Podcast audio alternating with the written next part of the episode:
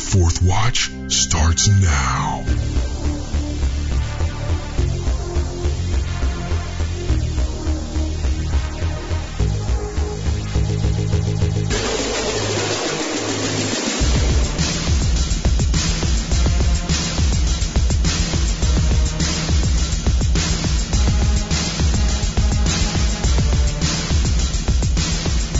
Hello, everybody. You're listening to the Fourth Watch with Justen Faull on the Fourth Watch Radio Network. I hope everyone's having a blessed week.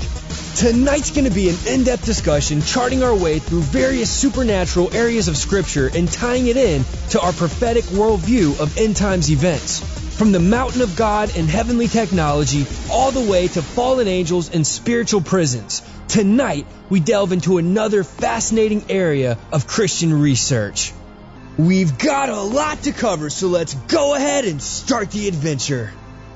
Submitted for the approval of the Fourth Watch Radio Network. I call this episode of Angels and Gods Supernatural Theology with Ali Siadatan. Well, it's officially Thursday, and that means it's officially time for the fourth watch. It is such a blessing to be back with you all, and we've got a great show on tap tonight. If you're a new listener, we're very grateful to have you tuning in, and we want to let you know that there's a brand new show posted every Thursday at 11 a.m. Eastern Standard. Be sure to head on over to fourthwatchradio.com. That's F-O-U-R-T-H-W-A-T-C-H radio.com, fourthwatchradio.com. There you'll find show archives, links to our free mobile apps for Apple and Android devices, links to all of our websites, as well as a donate page that will show multiple ways you can help support the Fourth Watch Ministries. You can also subscribe to us on iTunes if that's your preferred method of listening. Now, a couple quick notes. I'm only broadcasting the Fourth Watch Thursday show every other week, as many of you know, while I'm finishing the upcoming film. But be sure to tune in to Omega Frequency with BDK, airing Mondays on the Fourth Watch. Also, we're approaching the completion of the Hollow Earth Chronicles Episode 1. Praise God. And Lord willing, pre-orders will be set up and open in roughly two weeks on our website. So you can go ahead and get yours on order soon. Lastly, I want to apologize for not having a show up last week, but praise God, we're back in action this week. Now tonight we're joined by a man of many talents who is a fellow brother in Christ as well as a researcher and filmmaker. Ali's website is thinkagainproductions.com. That's thinkagainproductions.com. And his first film, UFOs, Angels and Gods, is available to stream absolutely free on his website. We've got so much to talk about, so let's go ahead and welcome on Ali Siadatan. Ali, welcome to the Fourth Watch. How are you tonight? Fine, thank you, Justen. Great to be here. Looking forward to the show. Hey, I'm looking forward to it as well. And I just want to say, we've been on the phone now for what, about half an hour, 45 minutes, and uh, just yes. the, the, things we've been talking about should have been recorded. And so it's one of those it's one of those moments where you wish you would have started recording instantly, but we just we jumped right into amazing conversation. Really looking forward to the discussion tonight. Um, before we even get started, uh, for, for some of our listeners who may not be familiar with you, tell us a little bit about yourself. Tell us a little bit about your ministry. You're a filmmaker, you're a researcher. Uh, just give us a little rundown of who you are and, and what you do.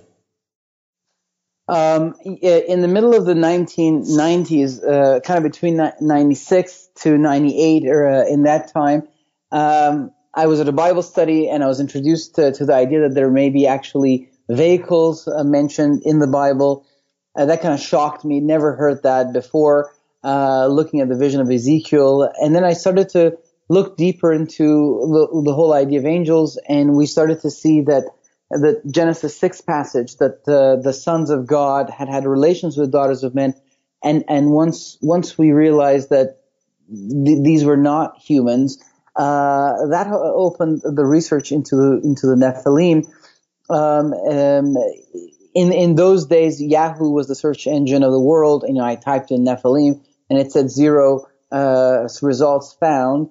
So I started to you know go through the libraries, and uh, then the Lord opened up uh, this whole part of the Bible that had to do with the gods of the nations.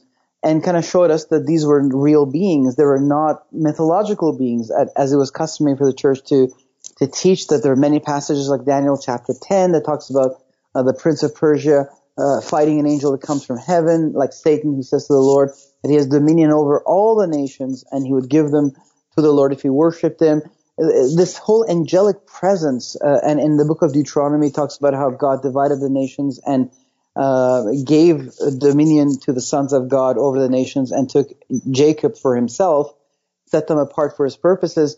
Uh, so this idea uh, of who the gods of the ancient world were and how they were connected to these vehicles throughout the ages, all the way into the 20th century, and the whole idea of, of uh, hybrids being born uh, that are you know of angelic and human source uh, led me to research uh, the modern day UFO phenomenon because I had a UFO sighting in in in Iran in '97 and that led me deep into researching the UFO phenomenon. It shocked me. It was now real to me. Um, and, and that, the, the, UFO phenomenon, when you look into it, uh, very quickly kind of leads you to alien abductions. And, uh, I, I, met Dr. Jacobs, the, who was the world's foremost researcher, started talking to him, reading his books, and realized that, that the creation of hybrids were at the very heart of, uh, the modern day UFO phenomenon. And the idea came to us that, uh, the rise of the Antichrist uh, had to do with these hybrids because these hybrids had to do with the Nephilim of old. And, and the whole thing was just, you know, our heads were spinning um, uh, as the Lord kept unveiling the scriptures. Uh, and so I felt compelled to to share this with the world and and uh, and make a documentary. And so in 2006, uh, we released the UFOs, Angels, and Gods which was kind of the fruit of our research and dealt with all the topics uh, I mentioned so far. I kind of put it all together. Uh, you know, we interviewed Dr. Chuck Missler, Dr. David Jacobs, and other people. Uh, Barry Downing, who was the first ever Christian ever to publish a book in the 60s that connected, you know, the idea of angels and UFOs. Um, we we put it on Google Video because YouTube was was in its infancy, it was just owned by three young book men, um, and, and, Google Video, and, and it got 270,000 views, which was a lot for 2006. Audiovisual hadn't really taken off, and and so over time, I've seen many other researchers uh, come uh, with uh, insight into this topic, and I've seen many of the uh, faithful uh, come to agree with these things.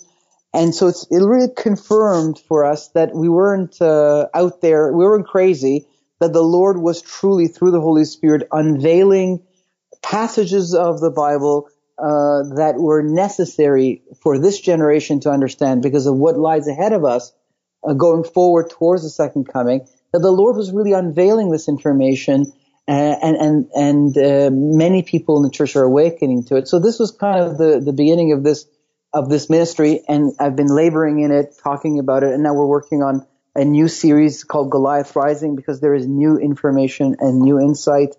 And, I'm also working on a book uh, called The Chariots of Elohim. So it's um, uh, it's it's uh, changed my life. At first, it was it was just my personal search and where God was leading us, and then it was the the, the this feeling of the need to share. But once it was shared, then uh, it kind of became a very part, a very important part of my life. Um, I, I, also have a ministry in the city of Toronto here where we reach uh, into just the urban life. Uh, we organize uh, Bible studies, run services, uh, and uh, and have us and you know have a missionary like urban ministry in the city of Toronto.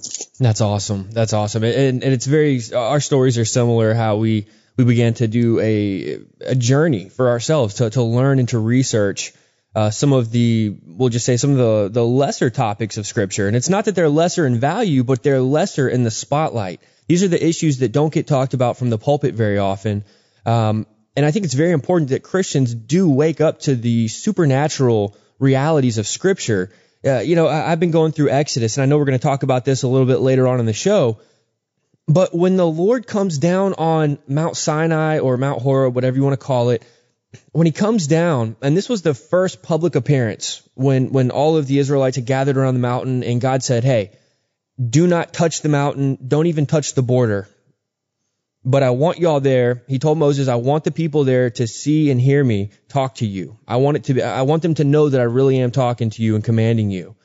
And what's amazing is the description in, in the, in the Bible itself. It talks about the fire, the Lord descending in a fire and, and smoke. I can only imagine. I mean, if I walked up, if I was walking through the desert or if I was on a hike somewhere and I happened to see something like this, I mean, my first instinct would be to run and to pray. Uh, I mean, but, but yes. this is the supernatural power of God. When God did all the it amazing is. miracles, when, when he delivered the children of Israel out of Egypt and he took them through the wilderness, he did this by his strong hand. And when we read about God's strong hand, sometimes it's just, we, we just like, yeah, God is strong. We get it. But it, it, it, it's something that the human mind can't even fathom the fullness of the strong hand of God. I mean, for God to be able to perform these things, to do these things, and, and humans were to see these things and write them down. Yes. I, am just, my mind is blown and we, we get so caught up in rationalism and in, in the modern church teaching and modern theology and social justice and all these issues that really have nothing to do with the core of scripture. I mean, granted, there are themes that are projected that, that are biblical, but we have to get back to the supernatural roots of scripture and understand that we serve a supernatural God of gods when you look at the, the five books of Moses, since you're talking about, Mount Sinai where the law was given, uh, when you look at the five books of Moses, there are more verses dedicated to the temple than anything else in those five books. And that's because the temple is the meeting place of man and God. It talks to the fact that God wants to enter the world, the creation, and meet us in it. And of course, when God enters the creation to meet us, well, all kinds of supernatural events occur because He's mighty, He's powerful, uh, we see uh, the Lord said, destroy this temple and I'll rebuild it in three days. He was talking about his own body. And we're told by Paul that the body has become the temple of the Holy Spirit. So there's this idea that God now meets us in our inner being and eventually he returns to the earth with an entire army, um, uh, and, and takes over the whole planet. It, and that is very powerful. Um, God has entered the world, uh, and wants to meet his creation uh, and he does have immense power. Uh, it reminded me of Psalm 68 verse 17.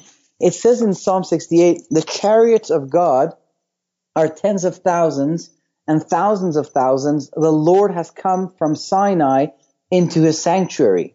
Uh, and other translations say surrounded by unnumbered thousands of chariots, the Lord came from Mount Sinai um, uh, or you know, the American Standard Bible will say the chariots of God are myriads, thousands upon thousands. The Lord is among them, as at Sinai in holiness. So the Lord was there, leading Israel out, and He wasn't alone. He was with a horde of His angels, with the host of heaven, and with their Merkava, with their chariots, according to Scripture. Um, so it was an incredibly large event, uh, phenomenal event. Uh, uh, you're right. It was it was it was fantastic, and the, God's mighty power was there with them. You know, I I, uh, I wasn't gonna do this. I'm, I'm, gonna I'm gonna go ahead and I'm I'm gonna say something. I've been saving this, um, and and I'm gonna I'm gonna show you. Um, obviously, I, I can't I can't let you release this, but I've got a video that came from a personal friend. You know, uh, from Texas. That that's what I can say about it right now. And she's outside with her dogs one night in her backyard. And, you know, I grew up in Texas. And depending on where you live in Texas, you, you know, you walk out in your backyard and at nighttime, it is an open sky. I mean, you can see the stars, you can see everything. Um, it's not quite like that where I live in Georgia now. But growing up in Texas, I'll never forget the night sky. I mean, you could, man, the Texas night sky where I lived, uh, you could just see everything. It was beautiful. So she's outside, she's, she's playing with her pit bulls, and she, she pulls out her camera on her phone, and she's, I think it's an iPhone, She's filming her dogs playing, you know, which, which is a normal thing for people to do. I, I film my dog and she sees something in her peripheral up in the sky. I mean, you, you want to talk about a divine appointment. She's already filming her dogs. And so she basically sees this thing in the sky and she, she aims her phone up at the sky and, and films and she gets footage. Wow. Unlike anything I've ever seen before. I've never seen any UFO recording, I mean, this clear. And not to mention, it was shot in HD. Everybody always complains about the UFO footage. It's always blurry and it's like, you know, 360p or whatever. Maybe 480p if you're lucky. Sorry, people, if you don't know what that means. That's just the video resolution. But what she has is high definition. And I was able to get the original footage and I was able to upconvert it to 4K to be able to zoom in on the actual UFO. Now, this was not a disc. Well, This this was I showed it to Chad Riley and he thinks he's convinced with all of his being that what we're looking at here is an actual Merkava. We're actually it, it was like a ring and when it moved there were flames of fire around it. And you can see the flames of fire moving and I was able to get this thing so large. Uh, you know, I've got some really good plugins for Adobe After Effects. I was literally able to upconvert this without losing an ounce of quality. And I mean, it's unbelievable. And I've never seen anything like this before because it moves like fire. It's like a ring of fire moving and it flies and it changes direction and then it shoots off. it's incredible. But well, your story is great because it also comes from a reliable source, someone that you know and trust, uh, and that's important. Uh, it really adds to it. Uh, it. It's interesting. It says that Elijah was taken up in a chariot of fire with horses of fire. Uh, you know, people have to in the modern day UFO phenomenon too. Uh, as a researcher, I come across this all the time where people use language of their own world to talk about it because it's outside of our uh, the context of our lives. We don't have proper words for it. People will say things like, "Oh, it looks like a Mentos," you know, like a candy with all the colors in it, or it looks like a hot dog, or it looks like a cake or a ping pong table. Well, because you know they have to use the terms of their own uh, world uh, to talk about this. My UFO sighting happened in the deserts of Iran. Um, I was uh, driving uh, late at night with my father. He he he didn't like to drive during the day, and when we went from city to city on the highway, he felt it was too dangerous. There was too much traffic, uh, and he preferred to drive at night. So it was very late at night, uh, know, probably past midnight, and we're driving south from Tehran, the capital, to Shiraz, which is an 11 hour ride to the south. And it's like desert, but it's like kind of like a rocky desert, like Arizona. It's not like sand dunes. Uh, when we were going to sleep over in Isfahan, which is a town of several million people in between. So we're on the first leg of the journey and uh, I have my back to the passenger door. My dad's wife is sitting, uh, on the front seat driving and my dad is in the middle of the back seat. Suddenly my wife's dad looks out the window and she points out the window behind my head and makes you know, weird noises like, ah, ah, ah, like that. And my dad turns around to her and says, what's wrong? And I'm so busy. I'm telling my story. I don't pay too much attention. He turns around, looks, and now they're both looking out the window, uh, making these gestures and funny noises. It catches my attention. I'm like, oh, what's wrong with you guys? So I sit properly in my seat and I look out the window and just a few hundred feet uh, to the right and above us, there is this giant, and this thing is huge, this giant disc it has many different you know uh, floors. Like i can see division in in it. I can see the division uh, of the structure. And then there's green lights all around it to the point where it's glowing green. I can see the green glow but i can see that it's because of all the green lights around it. And this thing is slowly coming down and eventually is perpendicular to the car. And this black tube comes out of the ground that looks like the the desert night, like it's camouflaged, has the same color as the night, and this thing goes on top of it, and it goes into the ground, you know. And, and my dad's wife, you know, cries out uh, that God has given us a sign to tell us that to sh- tell us that all that Ali is saying is true, because I was sharing the word of God. I went to to Iran to share the word of God with my dad and his wife concerning some prophecies uh, in the Middle East and about uh, who the Lord uh, was, uh, is, you know, the Lord Jesus Christ. And, and, and the Lord really intervened in that trip and opened their hearts and minds. Uh, and, and so as we were reading the scriptures and driving south, this happened and, and this, she felt this was a sign. And then she was like, you know, did you see that? Did you see that? And my dad's like, I did. And I, and I just sat quietly in my seat. Uh, but definitely there are people all around the world who are seeing these things and I believe that the scriptures shed a lot of light uh, on on who this other is that's among us, and and the Bible story going back to the Eden, to the Garden of Eden, has always included more than just us. and, and they're chariots of fire, like you're talking about uh, in, in the Word of God. Now, when you saw this, this is interesting, and, and you mentioned this to me beforehand, uh, before we started recording, but what you experienced was a UFO that came down and went into the earth. Yes. I just want this to sink in real quick because a lot of people they hear that they hear UFO stories and, and they're more concerned with the UFO than they are the behavior and what it actually did. And so what what you saw was a UFO that came down and there was some type of a gate that opened up on the earth, if you want to call it a gate or something. You, you said this this tube comes up. Yeah. And the UFO goes down into a subterranean realm. Yes, it did.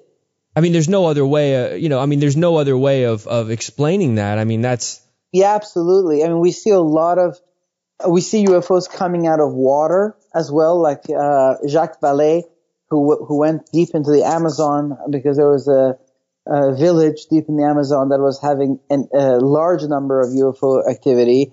Uh, he he was one of the first people to start documenting that these guys seem to come out of water. Um, and, and, so they, they come out of the ground and they go into the ground. There's a, a lot of uh, stories that talk about that for sure. It's just it's unbelievable because the the idea of this hollow earth and and I know it's it's timely because of of the film that's getting ready to come out, but there's so much going on involving the hollow earth, and, and I've kind of started using the term hollow earth uh, because that's that's the term that most people know it by. But we're dealing with subterranean realms that are connected with the fallen angels. They're connected with the alien, you know, what you say, the alien phenomena, um, the portals. So it's very interesting when you told me that story about what you saw because I mean, right there, that's eyewitness accounts of a UFO that was right there taken down, and this was in Iran. And I, am not too familiar with Iran, uh, with, with you know their their history of UFOs. I mean, is this a common thing over there? Do they have a lot of UFO sightings? There was a very famous UFO sighting in the early 70s because the government of the king in those days, this was before the revolution, dispatched uh, fighter jets, uh, I think, uh, to go and uh, look, uh, you know, after them. And because of the fact that the government's fighter jets got involved, it made it into the news, and that became kind of one of the more, you know, famous uh, stories of sightings in the modern era. but there are lots of people who talk about both abductions and things that abductees do. Sometimes automatic writing, where someone uh, has had an experience the night before. They know something happened to them. They wake up the next day and they uncontrollably make all kinds of little uh, pictures, little images that they draw, automatic writing, and they fill the page with it. Uh, so it looks like an angelic language or something. There's there are stories like that that have even made. There was one case that that made it into the news uh, about 12 years ago, where so many people in the, in the city suddenly said that something happened last night that they can't explain. And, and, and I met one of these guys, you know, he said he woke up the next day and, and he could, from that day on, he's been just writing, making these pictures. He doesn't know where they came from, but he can't stop. So, so there is UFO activity. Dr. Jacobs receives messages through Google Translate from Egypt, from China. In China, UFO groups have millions, millions of people belong to UFO clubs in China. Um, it, it is a worldwide, you know, religion nearly where people are looking uh, uh, for their savior uh, in the UFOs. They think, well, the world has a lot of problems, and these guys maybe are here to help us. In fact, it's the very much the other way around. Once you look into it, um, to you know, to, to your point about the relationship between the hollow earth and uh, angels, there are many accounts in the Word of God that I think point in that direction. In the book of Revelation, it talks about four angels who are kept in the river Euphrates and are released. Uh, the uh, book of Enoch talks about the angels who, the fallen angels who came and uh, had sexual relations with daughters of Adam. Um, it says that they were uh, arrested and put in a prison in the desert of Delaul, where that is. I remember in the in the mid 1990s when I first read that, I, I, launched on a huge search to look for the desert of Delaul. I haven't found it yet because uh, you know it, it's uh, it's an old uh, uh, name for for somewhere that definitely is known. Um, one story that I shared with you when we were talking uh, that opened really my eyes to the idea that the physical world could be used as a prison cell for angels uh, was this guy who came uh, into my business to rent some space. And I found out that uh, he was a Zoroastrian priest and uh, taught a form of meditation that connected people to uh, some of the gods of the Zoroastrian tradition, such as Mithra, and they learned about uh, martial codes, uh, different types of fighting were poured into their consciousness uh, through these meditations. And he wanted to rent my space to teach this, and I said, "Well, I can't because this place belongs to Yahweh, you know, the God of Israel." But he would kind of come to my business and walk with me uh, part of the way home. He he wouldn't leave me alone for a little while, and one day he started to tell me things about my personal life, and I realized he has a spirit. And then suddenly he looked at me and he said, "You know those angels uh, from before the flood?" I said, "Yeah." He said, "Well, one of them was grabbed and taken and put uh, thrown uh, in Titan. And he was imprisoned uh, in Titan." And and I said, "Titan? Where, where's Titan?" He said, "Well, Titan. It's one of the moons of Jupiter. Don't you know?" And I thought, "No, I don't." So I came home and I googled it and.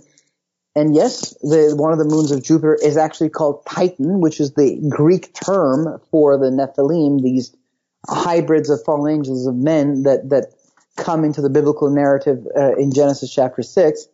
Um, he, I looked into Titan, and there's a lake there called Lacus Ontario because it looks like Lake Ontario, but it's huge. It's three times the size, and it's made of this liquid uh, gas that's uh, in sub-zero temperatures. It's like a permanent bridge.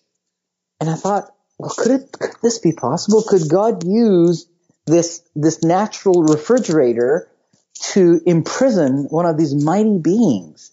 And, and suddenly, reading back into the stories of angels being kept in the river Euphrates, for instance, and things coming out of the earth, uh, like in Revelation chapter 9, the idea that God would use like the tectonic plates, the, the, the plates of the continents, as prison cells. He would click them together and use them as prison cells deep into the earth and keep these guys in the earth suddenly became a possibility uh, to, to, to, my thinking.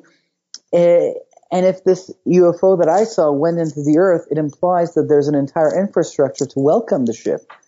Uh, and so, yeah, I, think there's there's enough evidence in the scriptures uh, when it comes to Hades and all of the things that are, uh, you know, there's a lot of talk about the underworld, let's say, uh, and the angels being cast into the earth, down to the earth. And it's so, if they're cast into the earth, and there's a lot of these fallen angels. Where where are they exactly housed? Uh, so yeah, I think you're onto something. I really look forward to seeing the fruits of your research. I, I got to tell you one thing that really gets me just it blows my mind every time. When when we we learn that Satan is going up and down inside the earth, back and forth, up and down inside the earth.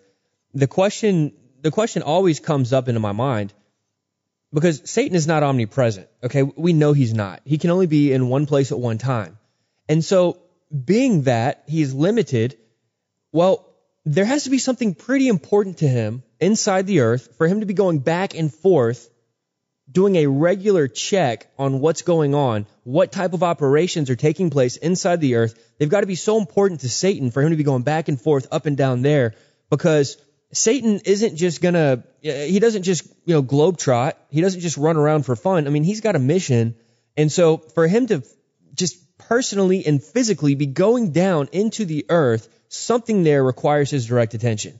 And I think that should be enough for any Christian to want to research and find out a little bit more about this hollow earth and, and what exactly the Bible says about it and then find out what the other cultures teach to kind of help round out the story and understand that there is stuff going on there that is ungodly. And I believe it is all prophetic. A lot of people say, well, well, why is this important? Why do Christians need to research this? And I say, because I believe it lines up with Bible prophecy. I believe it's all leading up to what we believe is going to be a return of these hybrids, a return of these, these ancient entities on the earth. That's my, my stance on it. And I know a lot of people don't agree with me there, but I believe it's all prophetic in nature. So uh, yeah, it's very important, and it all ties together. This ties together with the Nephilim. I mean, you got the Genesis six connection, you've got the UFO connection, the fallen angels. It all it's all little pieces to the puzzle that we're all bringing to the table, and the body of Christ needs to start taking these things and, and, and be blessed by them. Be blessed that we have all these different people in the, in the Christian research area bringing these things out there, making them available so that we can put them all together because the average person doesn't have time. I know I only have time to work on one project at a time. And so you're working on your projects, I'm working on mine, you got Skywatch working on theirs and, and others as well. And then we all bring these things out and it allows the average Christian who doesn't have much extra time to be able to sit down and have the information presented. So, I mean, what we do, it, it, it's all interlocking behind the scenes. Yeah, the, the Bible is a very complex book with a very profound uh, tale in it. it. Obviously, it's the words of God, so you know it's very rich. Um, and no one has figured the whole book out. Uh, we can't say that a particular age of the church understood the scriptures, and the future ages of the church are not going to receive deeper insight or more insight into them. Uh, they are, and so we have to be open to growing uh, in our understanding. Um, it's not about changing the Word of God. It's about uh, understanding it more accurately and, and more completely. Um, there is, I believe, that at different ages, God, through the Holy Spirit, opens up different parts of the Bible as need be to His uh, people living at that time. Uh, at the time of the Protestant Reformation, it seems that the Lord really brought the focus on how salvation is obtained in order to release people from the bondage uh, to, to, to a particular structure that wasn't godly, uh, and, and, reconnect them directly into into fellowship with Himself. Um, today, as we are headed towards the second coming, we need to be informed about the kinds of passages that will help us not be deceived. First of all, because the Lord, when He was asked to, talk about the second coming, He starts and finishes His speech in Matthew chapter 24 with the admonition, do not be deceived, which implies it's going to be a time of deception. So if we don't know the reality, the way that God explains it, there's going to be a lot of uh, powers out there weaving reality into the minds of the population. And, and I can now see with the explosion of the internet and social media uh, that it really is very easy to beam reality into people's brains nearly uh, directly. It's not like, you know, the time of the Roman Empire where Paul and his buddies have to walk through these roads and stand at intersections and yell out the gospel. We've come a long way from that. So it really is a time where the machinery to deceive is available. And so we, we need to understand what's going on from a biblical point of view to protect it.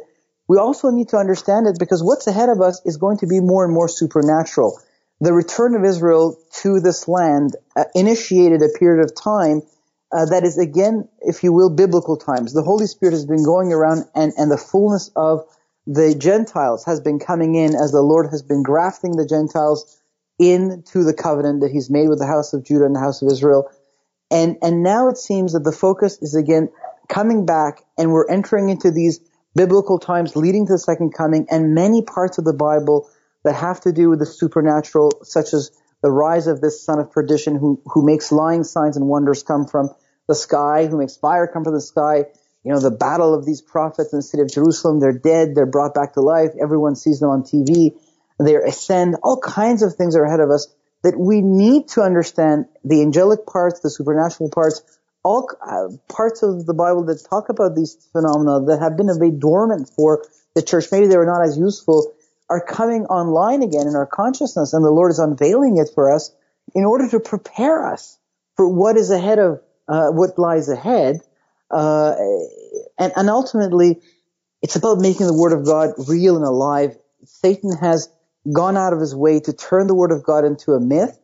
Uh, to, for instance, when we discovered, when I discovered that there were uh, hundreds of verses in the Word of God uh, that talked about the gods of the nations as being real beings, like in 1 Corinthians 10:20, where Paul says the gods of the Gentiles are devils. He says it, and he's actually quoting Deuteronomy um, 32. So there are so many verses in the Bible that talk about uh, these beings, and I, I looked at uh, how the church saw it, and I thought, wow, this is so interesting.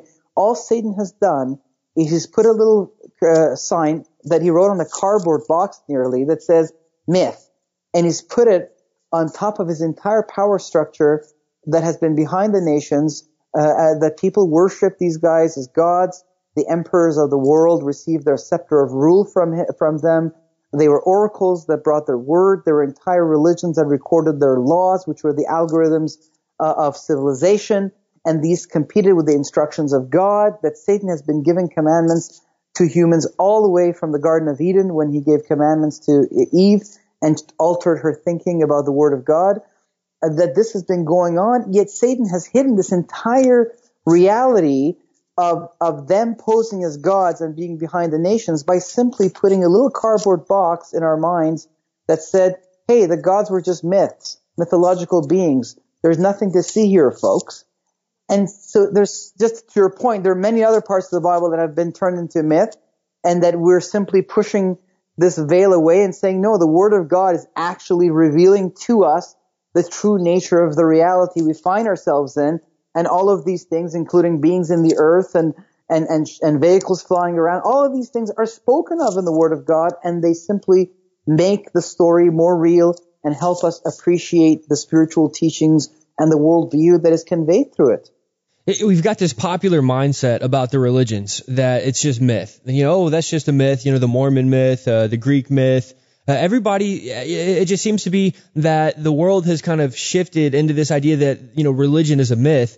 But man doesn't just sit around and make up religion on his own. I mean, it doesn't happen. It doesn't work like that. I mean, granted, there might be some cults out there where somebody wanted power and so they created this whole doctrine. But even at the root of that scenario, we're dealing with uh, this person being influenced by spirits. And so, I, you know, I, I, I catch flack sometimes for saying this, but the religions of the world were started and proliferated by fallen angels and demons. I mean, how do we think that, I mean, you've got all these people following after these religions with their own groups of gods. You've got supernatural history involved in their religions. I mean, look, even Catholicism. You've got demonic miracles that have been taking place in Catholicism for years upon years upon years. I mean, everything from stigmata, you've got statues crying blood, you've got the, the palms of statues uh, bleeding, yeah, the Marian apparitions, which we know it wasn't really Mary, uh, it was a demonic entity. Yes. But all these things really happen. They're not just, I mean, granted, if a Catholic opens up a, a bag of Cheetos and says, oh, I've got a Cheeto in the shape of, of the Virgin Mary, okay, yeah, that's, that's a little extreme. That's just their mind. But when you're dealing with these real miracles, like the, like the communion wafer, I don't even want to call it communion. Let me rephrase that. The the Eucharist wafer, because you know obviously right. the Lord's Supper is not the same as taking the Eucharist, but the Eucharist wafer. Uh, I've read stories out of the actual Catholic Encyclopedia. These are officially published Catholic um, documented events where the Eucharist wafer literally transformed into flesh and they, they sent it off for testing and they found it to be cardiac tissue. Wow. I mean, this is published in the Catholic Encyclopedia. So all these different miracles, and it's not just Catholicism. You know, you've got these religions of the world, such as Hindus, such as Buddhists, such as Muslims, um, and they're all speaking in tongues. Okay, there's videos all over YouTube showing their rituals, and they are speaking in tongues, which sound very, very similar to some of the hyper charismatic churches um, that, that we find in America that are underneath the New Apostolic Reformation movement, such as the Bethel, such as the IHOP, you know, and, and again, I'm not here to, to, you know, I'm not trying to start a fight with anybody. I'm just making a point that there are supernatural events taking place that have always taken place inside the walls of these world religions. Man does not come up with this on their own.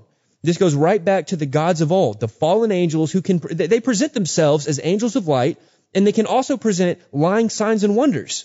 And if we think for one second that the, that the lying signs and wonders that started these religions, if we think that they've watered down, people, you got another thing coming because in the end, especially in the time near the tribulation and during the tribulation, there's going to be more lying signs and wonders taking place on this earth than mankind has ever seen. That's what I believe. And so much, it's going to be so strong, according to scripture, that if it were possible, the elect would be deceived by the Antichrist and that they would believe that he is the Christ. But the Bible says, if it were possible. So obviously, I believe the elect, and I mentioned this a few weeks ago, but the elect, uh, look, the elect already are deceived in certain areas of their life. We all have certain areas where we might be deceived here and there. But that passage is talking about being deceived unto accepting a false Christ. So the true elect during the tribulation, if they're really God's elect, they will not accept the false Christ as Christ. But that doesn't mean that they can just walk around sleepwalking. They still need to know their enemy. They need to know what is going to take place.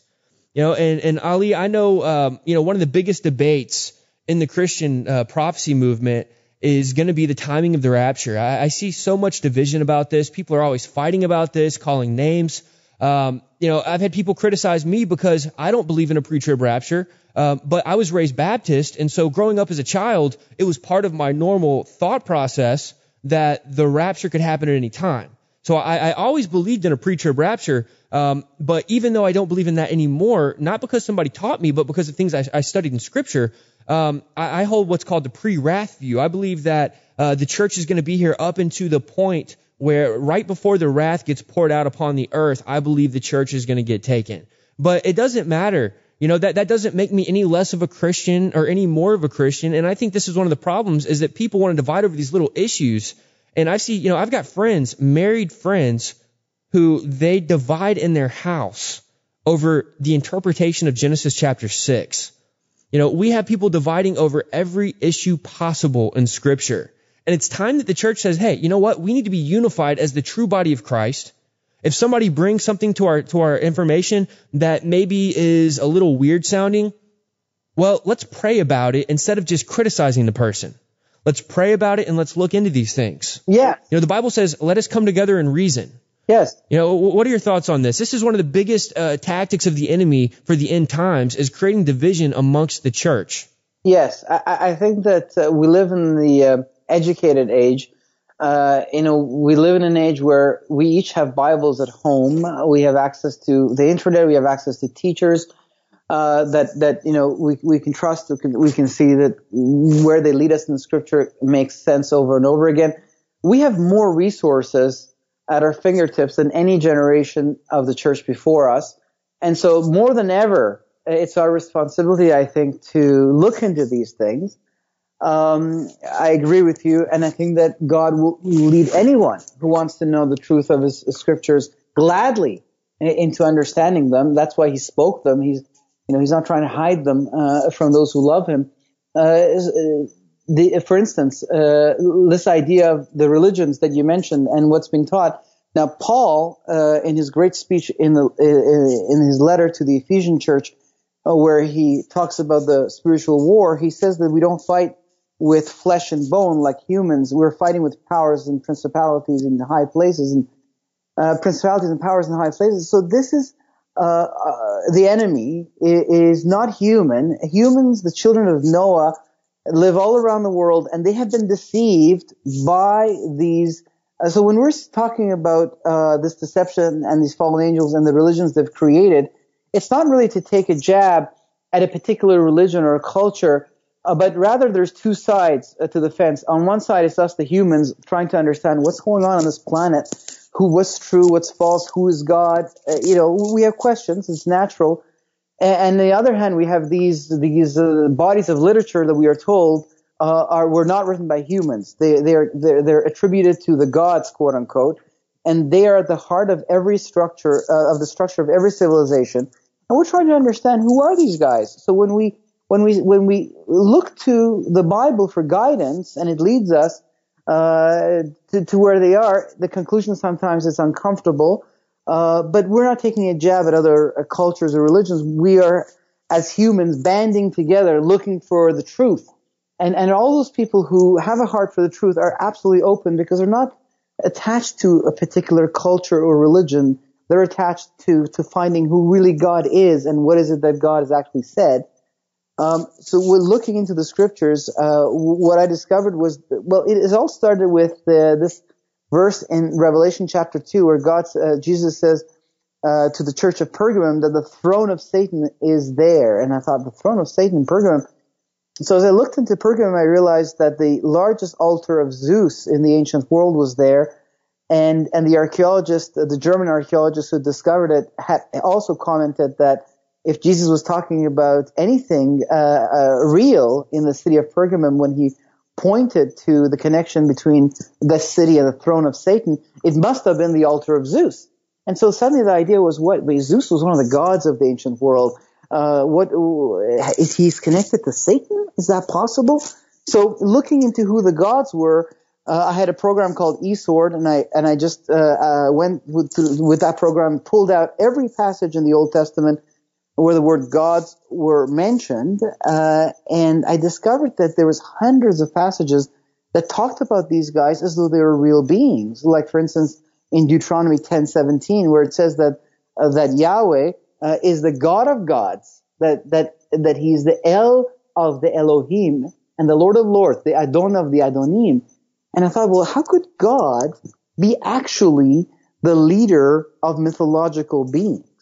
Or, or for instance, when they're admonished, worship Him, all ye gods. King David writes in the book of Psalms. And I thought, well, what, they're instructed to worship God? Or in, Exodus, uh, where it says that God came to Egypt personally and walked, you know, that day on that faithful Passover, and he judged the gods of Egypt, the Elohim of Mizraim. And I thought, what? How could how could the gods of Egypt fall under judgment if they were not real beings? Yes. And, and, and so there's hundreds of passages in the Bible, like in in in, in Psalm 82, verse one, where it says that God uh, is ruling in the congregation, judges in the congregation of the gods. And, so, so it's like, wait a second, who, who God is inside of an assembly? God is judging these guys. God is, they're, they're, by the Holy Spirit is instructing them to worship and praise God. God's title itself is the God of gods. And so, wait a second, this is interesting. So these beings are actually, according to the Bible, real. And, and so then I really started to look into uh, all these stories and I noticed that every civilization attributed to Genesis to a heavenly code. The most recent example of this is Islam, looking backwards from our time, where, you know, the Arabs are just living in this desert. They don't have a written uh, language and, and they're, they're flanked by the Greek and Persian civilizations that are far more advanced uh, when it comes to the bodies of knowledge and suddenly Muhammad claims that he's receiving revelation from, uh, you know, this Allah. And next thing you know, uh, after his death, the, the words are codified.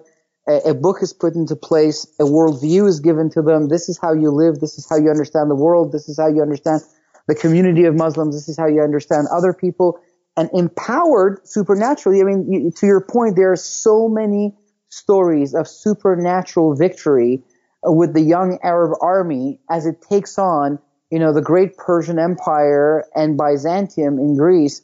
There are so many uh, miraculous victories that these guys have that allows within a hundred years uh, for the the Islamic armies to conquer uh, the Persian and Greek world, and and and the, the Muslim world is born suddenly, which which you know uh, makes people believe well there's something behind this obviously, but going back into history, I realized that there was every civilization, no matter how far back you went in time, attributed its sudden birth and the codes that gave it worldview and structure and understanding, it all suddenly appeared on the stage of history at some point in the story of these nations with a revelation from one of these quote unquote gods.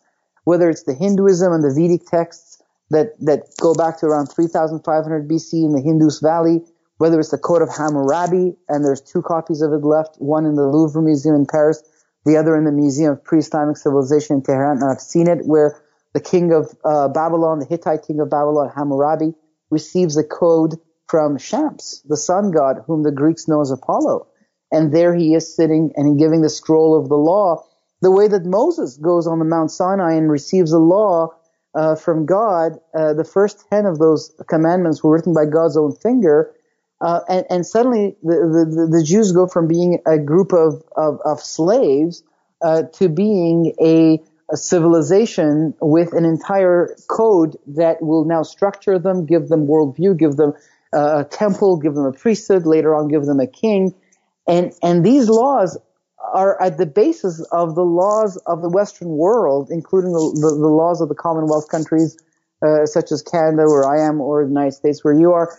Uh, it's incredible that the laws spoken on Mount Sinai continue to be part of the fabric of our legal system. So, uh, or, or the story of the Lord Himself. God becomes a man and walks in Israel, and His words will change the Roman Empire. Even though He never leaves Israel, He's he talks only for three years. He's arrested and killed as, as a common criminal in a small colony of the Roman Empire. Yet his words will change the Roman civilization and, and, and breathe new understanding of life into it. So all the civilizations attribute their central codes to these gods, and the Bible makes it clear that the gods of the nations were these fallen angels. You know, you have to remember that the term fallen angel is a term of Christian culture. It doesn't exist anywhere in the Bible. The concept does, but the term doesn't. Um, look at this this verse I find very interesting in Deuteronomy chapter 32 verse 8 and 9. It says, "When the Most High gave to the nations their inheritance, when He divided mankind, He fixed the borders of the peoples according to the number of the sons of God." But the Lord's portion is His people, Jacob, His allotted heritage. So God gave the nations at the Tower of Babel uh, and, and some people will argue even, even perhaps before, but he gave the nations to the sons of God. He established borders and boundaries and put these guys behind them as their power structure that would, the angelic power structure would be behind the nations. But Jacob, which is another term for Israel, he took for himself. So it's interesting because moving forward, we see this in the Bible. Uh, we see it in the story of Jesus and Satan, where in the temptations, where Satan says to Jesus, I have dominion over all the nations. All the kingdoms of the earth have been given to me. And I will give them to you if you worship me. And the Lord responds, it's, it's written, worship God alone. So Satan is saying, he's saying, look, I am ruling all of these nations. And, and the polytheistic gods were the mask that these guys were wearing. Uh, and they were decreeing not only religion, but, but that was the heart of, of the code of civilization. They were giving all kinds of knowledge that was uh, the basis of of uh, uh, of the knowledge that has led to civilization itself. Not that humans didn't have their own knowledge. Um, you, mentioned the Catholic Church. Um, you know, there's the Queen of Heaven. The Queen of Heaven is one of the most ancient uh, entities uh, that is mentioned in in the Bible as well. In the book of Jeremiah, the Jews are chastised for for worshiping her and baking cakes to her. Um, she, her cult center after the flood started in the city of Uruk, where Gilgamesh was king, uh, and the name that she adopted for herself, Inanna, in the in the ancient Sumerian language, uh, is what means Queen of Heaven, and it's the epithet that she she prefers. Um, it, it, she's worshipped to this day in the church, and you're right, she does do miracles at Fatima and other places. There are miracles reported that continue to deceive people and this is a pattern that's going to continue ahead of us, where the dark side is going to breed supernatural. Our theory was that uh, the fallen angels in this modern age, as far as the Western world is concerned, are putting on a new mask. They're no longer the gods.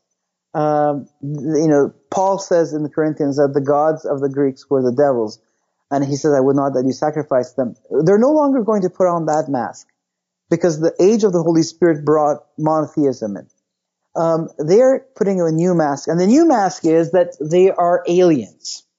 They're aliens, and and they're technologically advanced, and and and naturally they're they're they're bene- they're good aliens, and they're here to help us. Uh, going back to the beginnings of the UFO phenomenon in the 20th century in America uh, in, in the late 40s, very very early on, this idea was spoken that the saviors of the world have arrived and that they're here to usher us uh, through this, you know, uh, warlike ways and nuclear wars and all that stuff that we have in order to uh, welcome us into the galactic community. They're here to help us at this very dangerous time in our history. So, so from the very beginning of the phenomenon, uh, the, the, the messaging that came out uh, was that of they're here, they're saviors.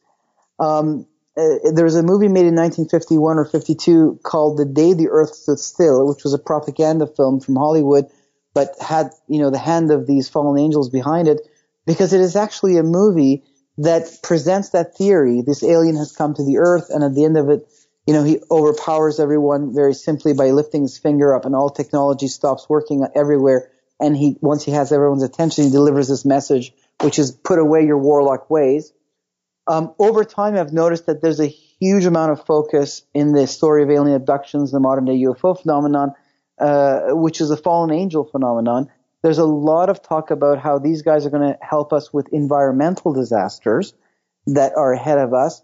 So I do think that this whole focus on the environment uh, is connected to a strategy of Satan uh, it, it's one more problem that they're going to solve. On one hand, perhaps it's God's judgments. You know, God says that He's going to um, increase the temperature of the sun, and you know, uh, there's one of the angels pours a bowl in the sun, and, things get really hot down here. So um, it's possible that God is bringing judgment, but the fallen angels are putting a twist on it and, and utilizing it and presenting their technology as something that could help us.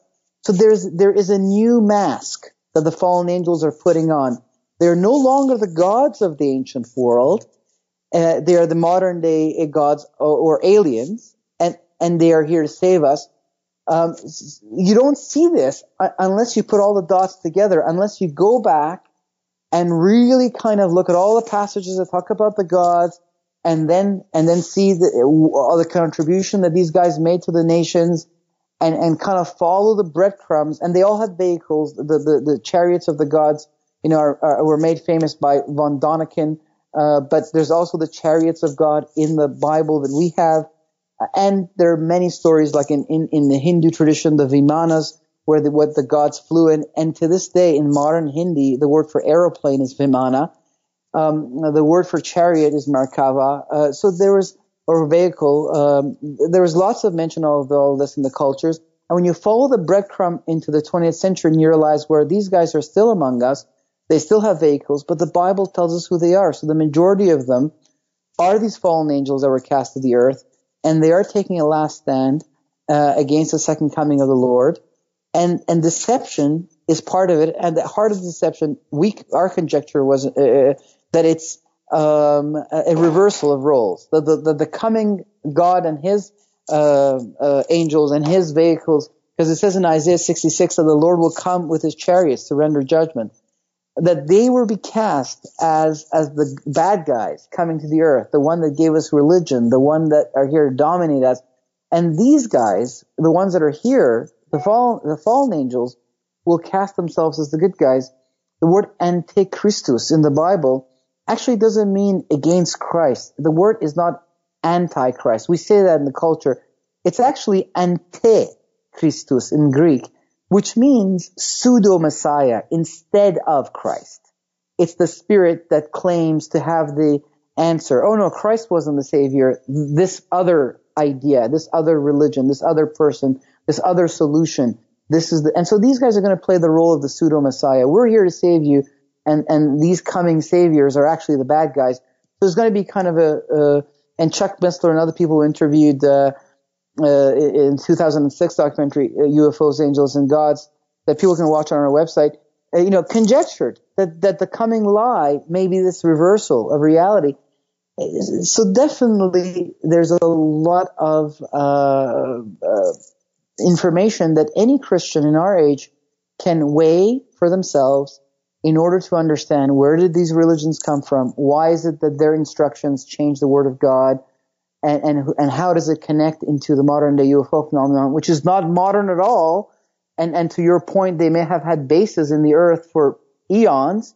Um, and that it's all coming to a head and it's coming to a head the way that the Bible has predicted it, uh, from old and uh, the prophecies are suddenly becoming very literal, very real, including things uh, that pertain to angels and the Son of God coming from outer space uh, to make contact with this planet and entering the stage of world history. Even these things are now possible for us to fathom in light of the UFO phenomenon. No, absolutely. And you, made a really, you made a lot of good points, but I, I just want to just mention back to what you said about Zeus. Um, it, has been one of those things that I, have just very, I felt very strongly uh, that Satan is Zeus. I believe that when Zeus manifested, that it was actually Satan. Um, that's been my personal view, and I know I've had I've had people write me and tell me I'm wrong. Um, I really do believe that Zeus was one manifestation of Satan. I, I believe that in that time, in that region, that it was Satan manifesting to that group of people. Um, no, I'm I'm not beyond correction, but that's as of now, that's where I've landed. Uh, I think it's very plausible yeah. that that is the case. Well, yeah, th- there is uh, this passage in Revelation chapter two where the Lord says that I know where you dwell to the church of Pergamum, where Satan's throne is. Yes. Now, when you look at the city of Pergamum, the altar of Zeus was the largest in the whole world people from all over the Roman Empire were, were sending sacrifices to that altar 24-7. That's how busy it was. There were sacrifices being offered from all over the empire to Zeus from that altar 24 hours, seven days a week. Um, the um, there was a, the, uh, biblical archaeology had this thing. This was just in the year we released the documentary. It made me really happy. It's kind of these confirmations. Biblical archaeology had this, this uh, article. It was the uh, the cover of biblical archaeology was this little uh, picture from the altar of Zeus, which is in Berlin now. Strangely enough, you know, in Berlin. Um, and and it said underneath it the throne of Satan. And it was this professor from Yale Theological uh, School that argued the same thing that it seems that the that the Lord was pointing to this altar as the throne of Satan. And and she mentioned uh, that that according to the Bible, the fallen angels were behind the nations, and she quoted uh, actually Deuteronomy 32 uh, verse 8 and 9, which has been um, misspoken in many of the translations of the Bible. But we now, even though, you know, the Bible I have on my iPhone here, it's an ESV and it's already corrected it that, that the nations were divided according to the number of the sons of God. And, and, you know, she mentioned, so this, this idea suddenly that the altar of Zeus, not a question is who is Zeus? Well, Zeus is the head of the pantheon of the gods. Uh, there are 12 gods. Um, even though Zecharia Sitchin has a lot of crazy ideas that I don't agree with and has misled people, uh, yet, you know, in, in the mid 1990s, as Christian, as who were, who were researching this stuff, we didn't have a lot of Christian writers to read about. So, so we, you know, we did read some of these guys and, and he, uh, has made some discoveries in the middle of all of his nuttiness that, that were good. And one of the discoveries that he made was that all the pantheons of the world were essentially mirrors echoing the ancient pantheon of, of, of the Sumerian civilization, the oldest of the pantheons. So the names of the gods changed, but their characteristics carried through. And there was always 12, and there was always this guy who was the head of it. Um, so I believe that, uh, you know, it, it goes back to Enlil because, because it says in the Sumerian king list, um, the oldest document we have that documents uh, the dynasty of kings who's ruling the earth, that, that kingship was passed down from heaven to earth um, uh, in, in, the city of Kish after the flood and Eridu before the flood. But actually, in Sumerian, it doesn't say kingship; it says Enlilship. And so the scepter of rule, the one that was passed down, is referred to as the scepter of Enlil. And we see that uh, society goes undergoes a huge transformation from being patriarchal, uh, organized in clans, to being organized around this idea of the royal priest who rules out of a ziggurat, out of these ancient pyramids in which the gods descended and haunted the spirit of this, you know, royal priest. And, this is what urbanization actually is. Urbanization is this phenomenon where the structure of human society shifts from being patriarchal and clan-like to being structured around this uh, royal priest who's received the scepter of Enlil. That's what urbanization actually is, according to anthropologists. And when you follow this scepter, it eventually lands in the city of Babylon, uh, uh, and, and, and the god there is called Marduk. So the, the, it's the same guy, the same fallen angel, but the, the, the, the face and the image changes to reflect that culture to say that the throne is now among us. And then when the Persians take over, the cult of Marduk comes to Pergamum, where he becomes known as Zeus, and the altar of Zeus is created. And when the Romans take over Greece and they adopt Greek culture, they simply take Zeus and they change the name to Jupiter, which means the father of the gods. And, and they now hail him as Jupiter, the one who's now placed the scepter of rule in Rome. Now, there are different fallen angels that have been given different territories. There are seven that are above them all. Uh, the seven princes, and this is the seven heads of the dragon uh, and Rome and Greece each have their own. But there is this guy, the one who, let's say, is called Zeus uh, in the time of the Greek culture, that is the head of the pantheon. And I think the Lord is making a connection between Zeus, the leader of the gods, and Satan, because the leader of the gods is always Satan. He is, he wears different masks in different pantheons and different cultures, but the leader is always him because he is the prince of this world. And man has known about this. You know, this is one of the things about the occult is that in the occult, people are seeking, I mean, they're seeking truth. Let's just be honest for a second. People who are part of religions, who are sincere, who are sincerely desiring to be part of their religions, I should say, they're seeking truth. Unfortunately, they're just, they're, they're not seeking it in the right place. Right. And, you know, and I try to be graceful about this because if I meet somebody of another religion and they really take heart to their religion, um, I, I look at that and I say, okay, this person is seeking truth, but the problem is, is that they've been given bad information. So as a Christian who wants to evangelize, who wants to share the gospel, um, you know, it, it's not my instinct to run from people of other faiths. It would be my instinct to want to talk to them, you know, pull information from them about what they're seeking and what they found, and then interject the word of God. You know, we don't change people. The Holy Ghost or the Holy Spirit changes people. And the transfer, Absolutely. the transformation begins to take place as we grow in the Word of God. And so, you know, we find these people who are sincere. They're seeking the gods, you know, in their mind, they're seeking the gods.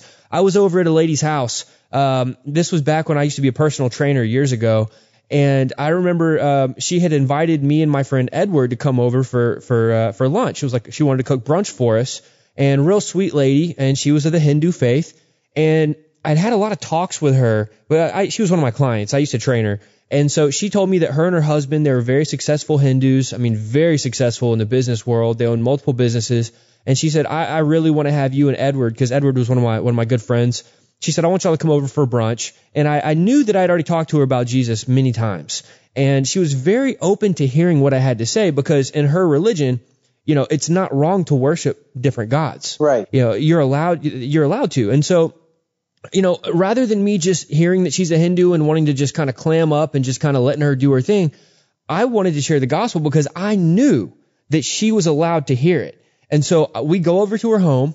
We have an awesome meal. And, and let me tell you something. Uh, we walked back to her idol room. She was giving us a tour of her house, which was a massive house. And she says, this room over here, this is where our gods are.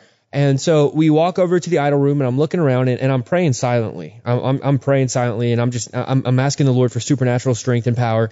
And I, I'm kind of walking through asking some questions. Right, you know, I don't want to go in there and just break everything. I wanted to ask questions. I wanted to know what she believed.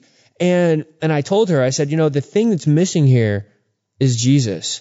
I said, because he is above every God that ever was.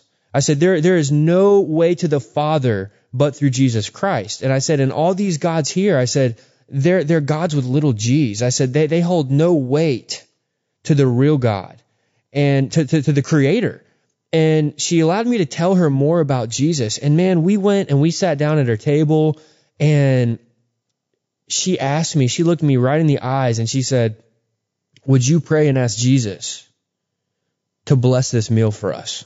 Nice the Lord, the Lord moved in that situation, and I was able to. Uh, we held hands around the table, and I prayed in Jesus' name that the Lord would bless not just the food, but that He would bless our time, and that He would be there with us. Because I know that when Jesus shows up, lives get changed. And I'm telling you something, man, the average Christian would not have been in that situation. They would have run off. You know, some of the, the legal, the legalistic Judaizers would have been like, oh, well, you can't eat that food. It's probably been sacrificed to idols. I mean, everybody has an excuse to not evangelize. But I saw it as an opportunity.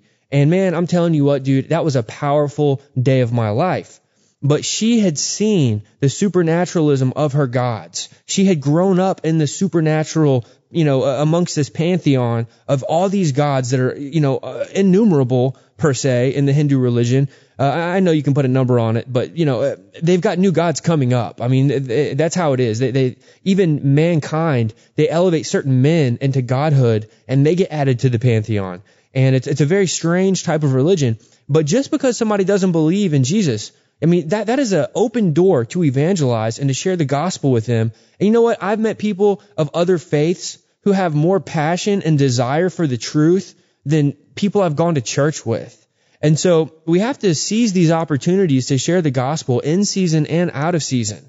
And a lot of these things that we're talking about here uh, with the UFOs, with the supernaturalism of scripture, that is a great witnessing tool because there's something inside of man that desires the supernatural knowledge. And if we can show them that the Bible is not just some dusty book, you know, uh, some old dusty book, eh, but, but it's actually a real supernatural message from the creator. Revelation. Exactly. Revelation from the creator. Uh, when we show people that, not only does it, does it spark the Christian, not only does it give a Christian a new hunger and a, and a new enlightenment, but it, it, to the unbelieving world, they see that, they hear that, and they think to themselves, there may be truth to this. Let me look into this. No, I mean that's why that's why the, God put those words in there because people need those words uh, to be explained to them in order for the world that's outside their window to make actual sense. When someone says, "Look, I just saw a UFO," uh, I'm sorry if the Bible has nothing to say about this, then I don't know if I can believe in it because they, this, you know, I'll make my own theory uh, as to who these guys are people want to see that the cities that are in the Bible actually existed, that the prophecies actually come true. These are normal questions for anyone to have. And there's a reason why God put this information because this is actually the information that has in it the questions that we are, we are going to have on this journey. The Lord was one step ahead of us. He, he answered our questions already in the things he chose to reveal to us. And so they're there uh, because they they help us grow in our faith and, and move forward. So absolutely, you're right. Yeah, I want to make a quick statement about something I said earlier, and, uh, and this is my first time talking with you. Uh, I know most people who who tune into the program. Uh, they're familiar with my eschatology. You know, I, I didn't bring up the, the, the rapture idea to be divisive. I brought that up as an example of how people divide over little things that are not salvation based. Okay. And that's the thing as Christians is look, we're going to have difference of opinions. We're going to see things differently in scripture. Look, I saw things in the scripture 12 years ago that I see differently now.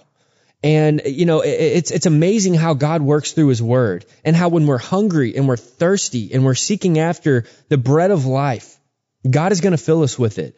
And the closer, uh, the closer we get to the Lord, it's like the more things He reveals to us. Yes. And and I just want to, I brought that up just to say this you know, a lot of people, and again, I, am going to be very clear about this. I have a lot of friends who believe in a pre-trib rapture. I have a lot of friends who believe in a mid-trib rapture. I've got friends who believe in a post-trib, pre-wrath. Look, I've got friends that believe in all these different eschatological stances, but at the end of the day, we all believe in Jesus Christ, and we are all anticipating his glorious return. And I, I, bring up the rapture thing only to say this, and I wanted to, to say this, but you know, I think it's important to get this out there the, the things that the Bible says that are coming, they're important to understand. And you know my you know my advice, my encouragement, because I don't divide over these things. I, you know I, I have people on the show that are pre-trib, you know mid-trib, whatever. It, you know that's not a divisive issue for me. Um, because at the end of the day, at least one of us is going to be right. but we're all, we are all right in the sense that Jesus is going to return. And the reason I bring it up is because a lot of people that I've met from the Baptist church growing up, especially when I started to learn and expand my knowledge of scripture, uh, a lot of people they would say, you know, we don't we don't need to learn these things. You know, Matthew 24 was written just to the Jews. Um, you know, the church is going to be out of here before the tribulation, so you know, we it's not something we need to focus on. Well, look, you know, if the church is going to be here for the tribulation, would that change your view of the importance of those passages? Well, absolutely it would. If the church is going to be here, then you would want to know those things. But if the church isn't going to be here, people think that they don't need to. But there are people coming up in the pre-trib movement now who they say, we don't believe we're going to be here, but we believe the information is vital to understand. And so if you're listening right now and you believe in a pre-trib rapture, I encourage you to study eschatology and know that the every bit of information in the Word of God is valid and important to understand. Now, uh, you know, hope for the best, prepare for the worst. Yeah, I think that's that's it. That's the that's the good logic. Is you, you want to be better safe than sorry, uh, and understand that you know these things. You may be here for all of this, so, so it's good to understand you know uh, what what what is being said.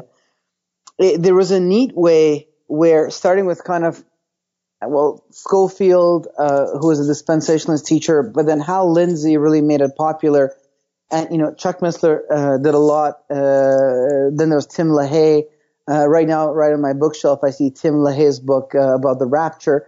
Uh, for a while there, it was all very neatly packaged. You know, Israel is going to go through the 70th week, the time of Jacob's trouble, and the church will be raptured. And it had to do with the idea of the retain, the restrainer being removed Um, and, and the idea was, okay, the restrainer is going to be taken out, but actually it says it's going to be taken out of the way. By the way, that says that in the Bible. The restrainer is going to be taken out of the way. But the idea was, well, the restrainer is going to be taken out, and then the son of perdition is going to rise. Well, the restrainer is the Holy Spirit, and therefore he, he inhabits the faithful. Uh, but restrainer could be the angel Michael. I mean, when you look at this entire power structure of the angels behind the nations and, and God protecting Israel, an angel and the angel that protects Israel apparently is Michael because the book of Daniel says that. Daniel says, you know, I called your angel. Perhaps God orders Michael to stand down and, and allow these guys, you know, the, the, every, every, these guys are, every generation, they're hoping to take over the world, it seems. It's kind of that cartoon like, uh, Pinky and the Brain. What are we going to do tonight, Brain? Or going to take the world. You know, I, am old enough to know that. Like, I'm old enough to get that reference. yeah. So the, the, there's the, they, these guys and then rise, you know, to power. Um, for me, it was the same thing. You know, there was a wave when I was researching these things, or when I made the documentary, there really was only one perspective, and that was, you know, the rapture is a biblical teaching for sure. 100% the church will be raptured. The Bible teaches that. As far as the timing of it, you know, the, there was a, there was a time where I believed that it was pre-trib. Uh, it was really, I think, Joel Richardson that started to open my mind to a huge number of scriptures uh, that pointed to the fact that it was at the end of the age that we were going to meet the Lord and and so uh, I started to then you know go towards a post trib you know pre wrath as, as you like to say.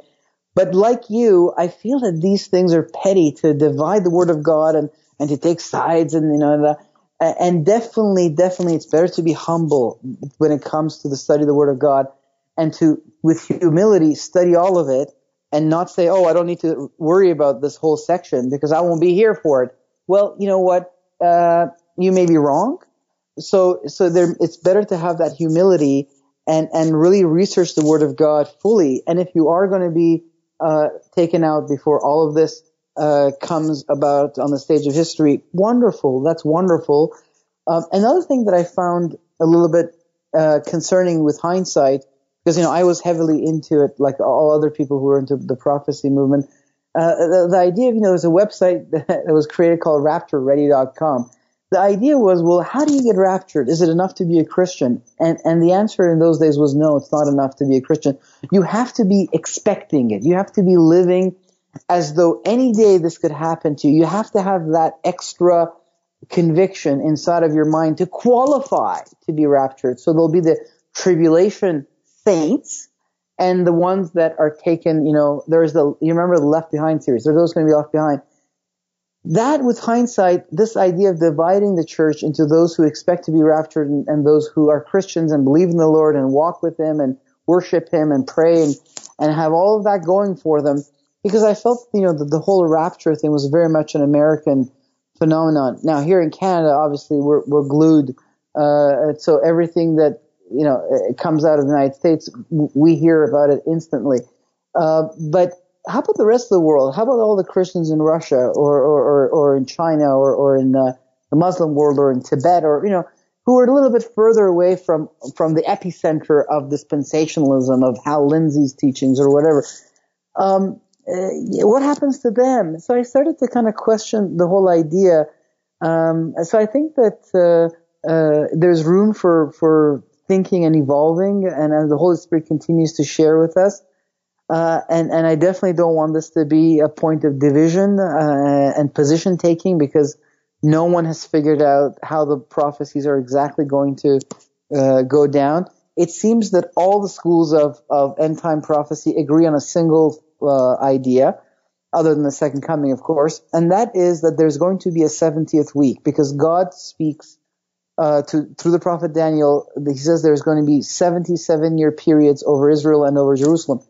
So definitely, and 69 of those have already passed because it says the Messiah will be cut off and the temple and city destroyed at the end of the 69th, 70th year. And that's happened.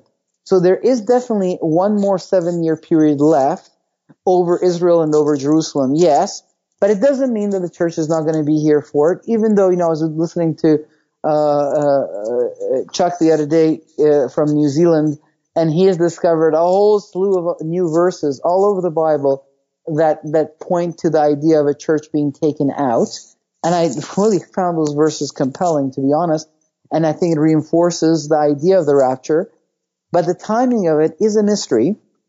In the Hebrew tradition, it was customary to live with mystery uh, and to accept that we don't know all of the Word of God. In the Greek tradition, uh, we, we, coming from geometry and from mathematics and science, and the idea of being able to always prove things in equations and formulas, uh, we have this this tradition in the Western Church that we need to always have an opinion that we have to solve all the mysteries of Scripture. We have to have a correct perspective, and this is the right and this is wrong, and this is only the only your only two choices. Well, for me, there is a third choice. I'm sorry. I've been studying the Word of God for you know, uh, a very long time for 20 years on a daily basis, and, and my focus has been on, on, on the end times. And I think there is room for mystery. That's the third point of view. You can be right, you can be wrong, and you can also be in the I don't know state where you are sitting with the mystery uh, and waiting for God to reveal it to you. That's right. It's okay. Uh, there's something about mystery that is amazing. And, and look, there were things that were mysterious that, that, that the Lord revealed over time. And, and his time is perfect. And it, it's, it's really amazing because when you think about, uh, about Jesus Christ, when you think about how he came in the fullness of time. Okay. Th- th- this right there, that shows us just a little bit about how God's character is. Okay. God has a timetable that is so far beyond anything that we could ever imagine. You know, we find ourselves praying for this, praying for that. God, I need this now. I need this now. Well, look, God is going to act on his timetable. God, God knows better than we do. And when I think about the end times, I feel like the Lord put things in scripture for a reason. He didn't just put uh, information about the end times in there just as filler. You know, uh, the, God is not a God of filler. Okay. God is a God who he says what he means and he means what he says and he always keeps his word. And we know by reading his word that every word of God is true. He, and he sorry to interrupt you. He also says that he does nothing other than that which he speaks through his servants, the prophets. That's right. So exactly. He, he's laid out, he's laid out for us, uh, his plan and he's shared it with us out of compassion and love. Uh, and that's where we're going. All the promises that he has made to us in scripture will be fulfilled. And Christ, uh, the Messiah, is here to fulfill the law and the prophets, but there are many of the prophecies that have to do with the Messiah that will be fulfilled at the second coming. He will fulfill them and he will be the one who fulfills the law and the prophets, but he hasn't completely fulfilled all the prophecies yet. And then that's why we need to study them. And, I'm, I'm really interested. I've really, you know, there's a lot of questions that I get. Um, doing doing the radio show, a lot of people have questions, and, and I always do my best to answer as best I can uh, with scripture. And, and, and sometimes I get a question where I have to say, "Look, that's a great question. I have some ideas, but I don't want to give them to you until I've studied it better." And and I'll dig into the Word uh, you know, I'll start doing word studies in the scripture, going back to original languages, and I, and I try to give the best answer that I can. Um, but one of the things that's really interesting is about how the last rendezvous is going to take place towards the end of the thousand year reign. That's one thing that I would love to know more about, but we're limited. There, there's mystery involved. Yes. And how it's going to go about when Satan gets that one last run. How is that going to look? How is that going to affect the earth? You know, and a lot of people, they, they want so many answers to so many questions, and, and I do too. Yes. But there are going to be some things that we have to accept. And I love that you said this early in the show. There's, there's so many mysteries that we are going to have to accept as mysteries until the Lord reveals it. And I do believe there will come a time where all things will be revealed. And I don't believe all things are going to be revealed uh, while we're wearing this flesh suit or this cocoon of carbon. yeah, but I'm excited yeah, and I, it's anticipation. Uh, I want to make one quick comment. I know we're running out of time here. Um, I, I, think it was a few weeks ago. Uh, I was doing the show with uh, BDK and Phil, Phil Baker. We were talking about uh, just just different parts of grace and, and somewhere, because the word grace, we have different uh, different words that show up that get translated into grace. So there's different types of grace that we broke down in Scripture. But the idea of Matthew 24, and and you know, you brought up Matthew 24 uh, previously in our discussion tonight. Um, a lot of people say Matthew 24 was written just to the Jews, and and I just want to make a quick point about this. And and I didn't even think to say this uh, when we did our other show, and I'd love to get your thoughts on this. But Jesus was talking to a group of his disciples Okay, these weren't the average Jew. He wasn't speaking over the nation of unbelieving Israel. He was speaking to the early church fathers. He was speaking to the disciples that started the early church. And I think that's really important for people to understand.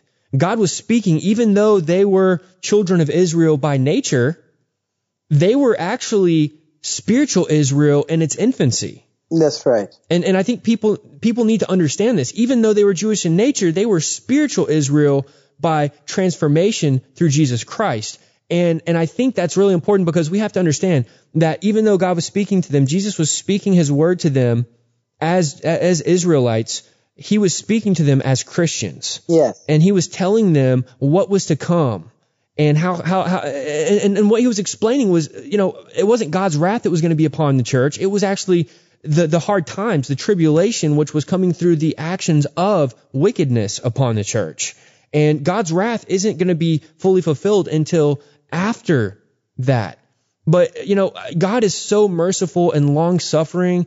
And I, I think there's a beautiful picture that we, we see in the Old Testament when we see the plagues. And I'm, I'm planning on doing an entire show on the plagues of Egypt and how they are literally uh, warring and judging the gods of Egypt. The plagues were very specific and they had meaning to them.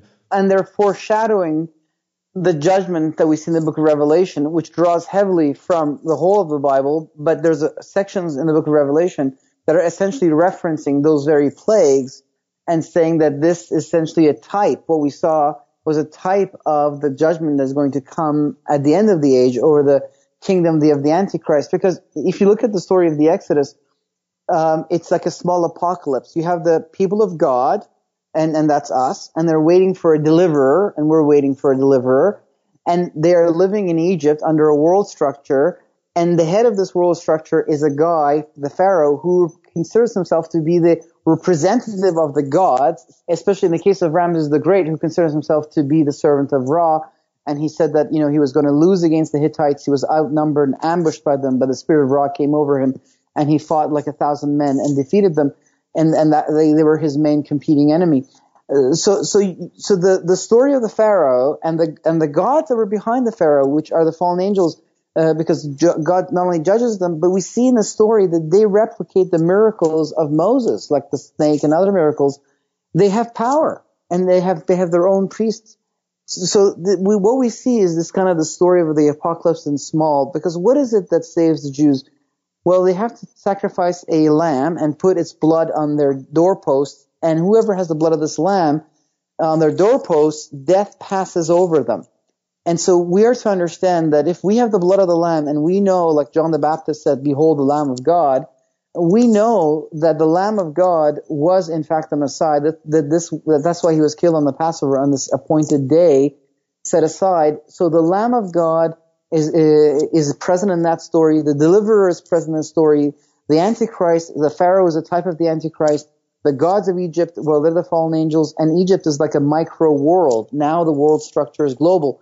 So what we see in the story uh, of the Exodus and the Passover is a small apocalypse, and the plagues that you're talking about uh, are also something we see in the book of Revelation in the larger apocalypse story. Uh, the, there are also plagues of judgment that come over this kingdom of the final Pharaoh. So definitely the, story of Egypt, including the plagues, are a kind of a micro tale, like a type, like God is pointing to the past, to a historical event and saying, the way when things went there, they went down there, they're going to go down in the future. And as sure as I delivered Israel from Egypt through my own mighty strong hand, I will also deliver you guys at the end of the age uh, with my mighty strong hand. Be comforted, be comforted.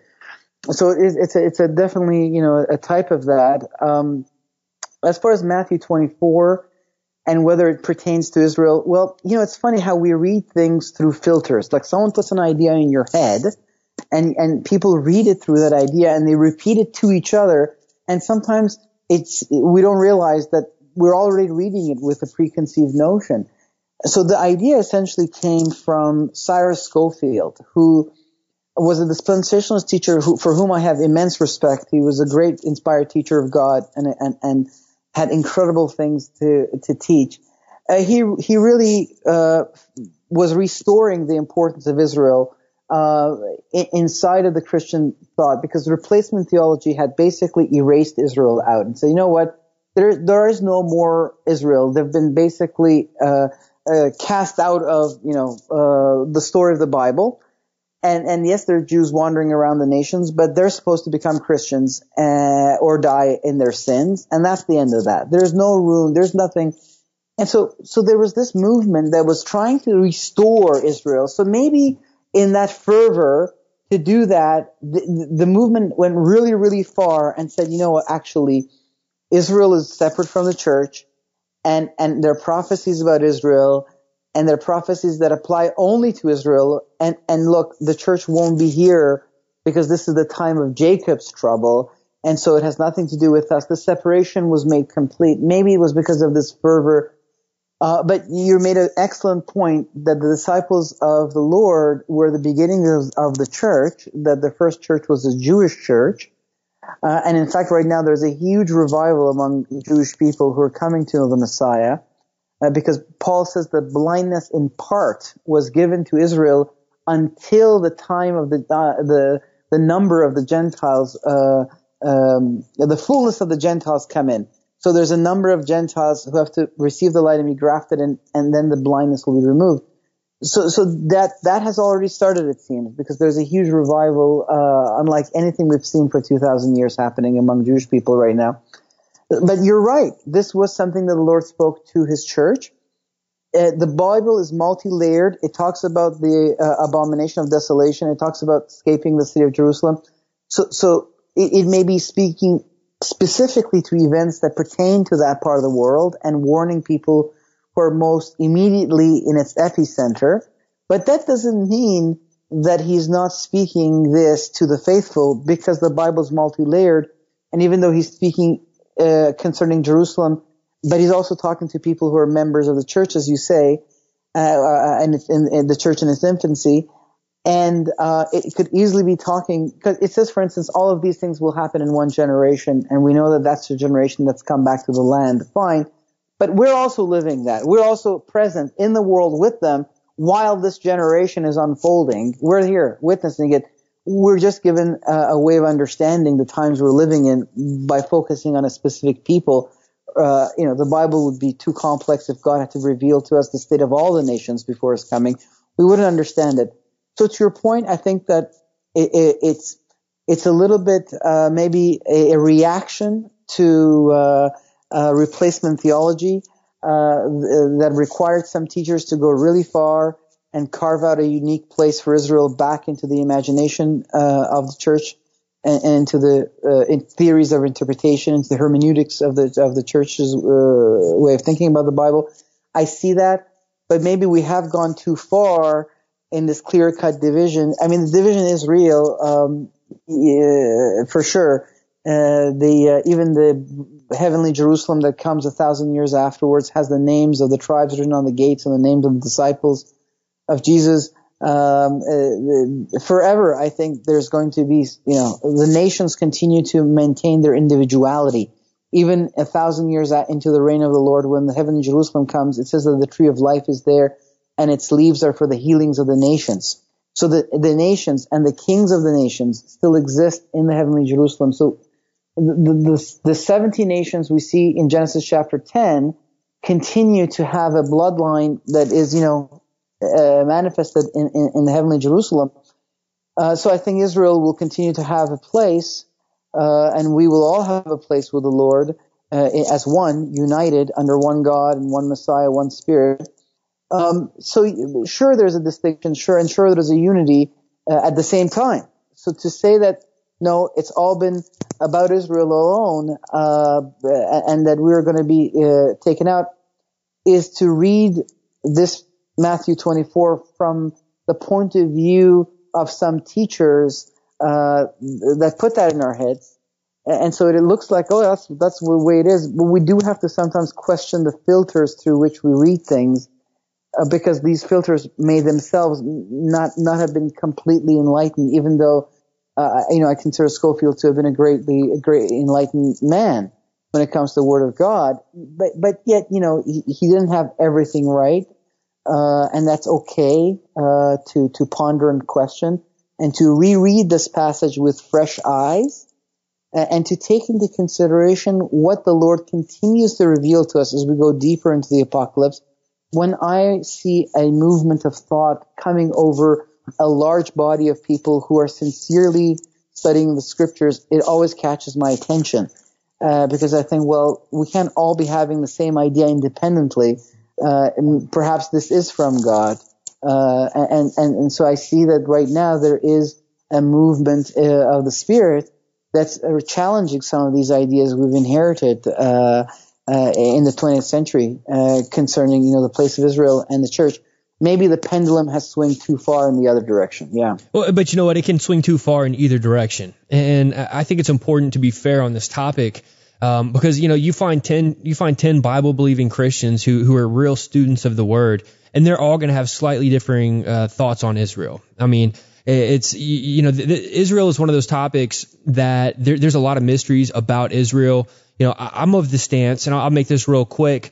But you know, I don't I don't believe in a distinction between the church and Israel. Now, I'm not a I'm not replacement theology by any means, but I look at the church. The church was Israel.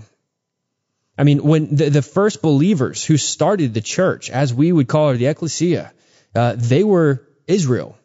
They were Israeli. Now, they took the message and they evangelized the Gentiles. So really, the church, in my opinion, from my study of scripture, the church is Israel but you see, we got grafted into the church, which is Israel. It's it's literally the spiritual Israel. They were uh, the Jews were physical Jews, but they became spiritual Israel when they accepted Messiah. They fulfilled their the, the prophecies and the callings of that great nation that God set up.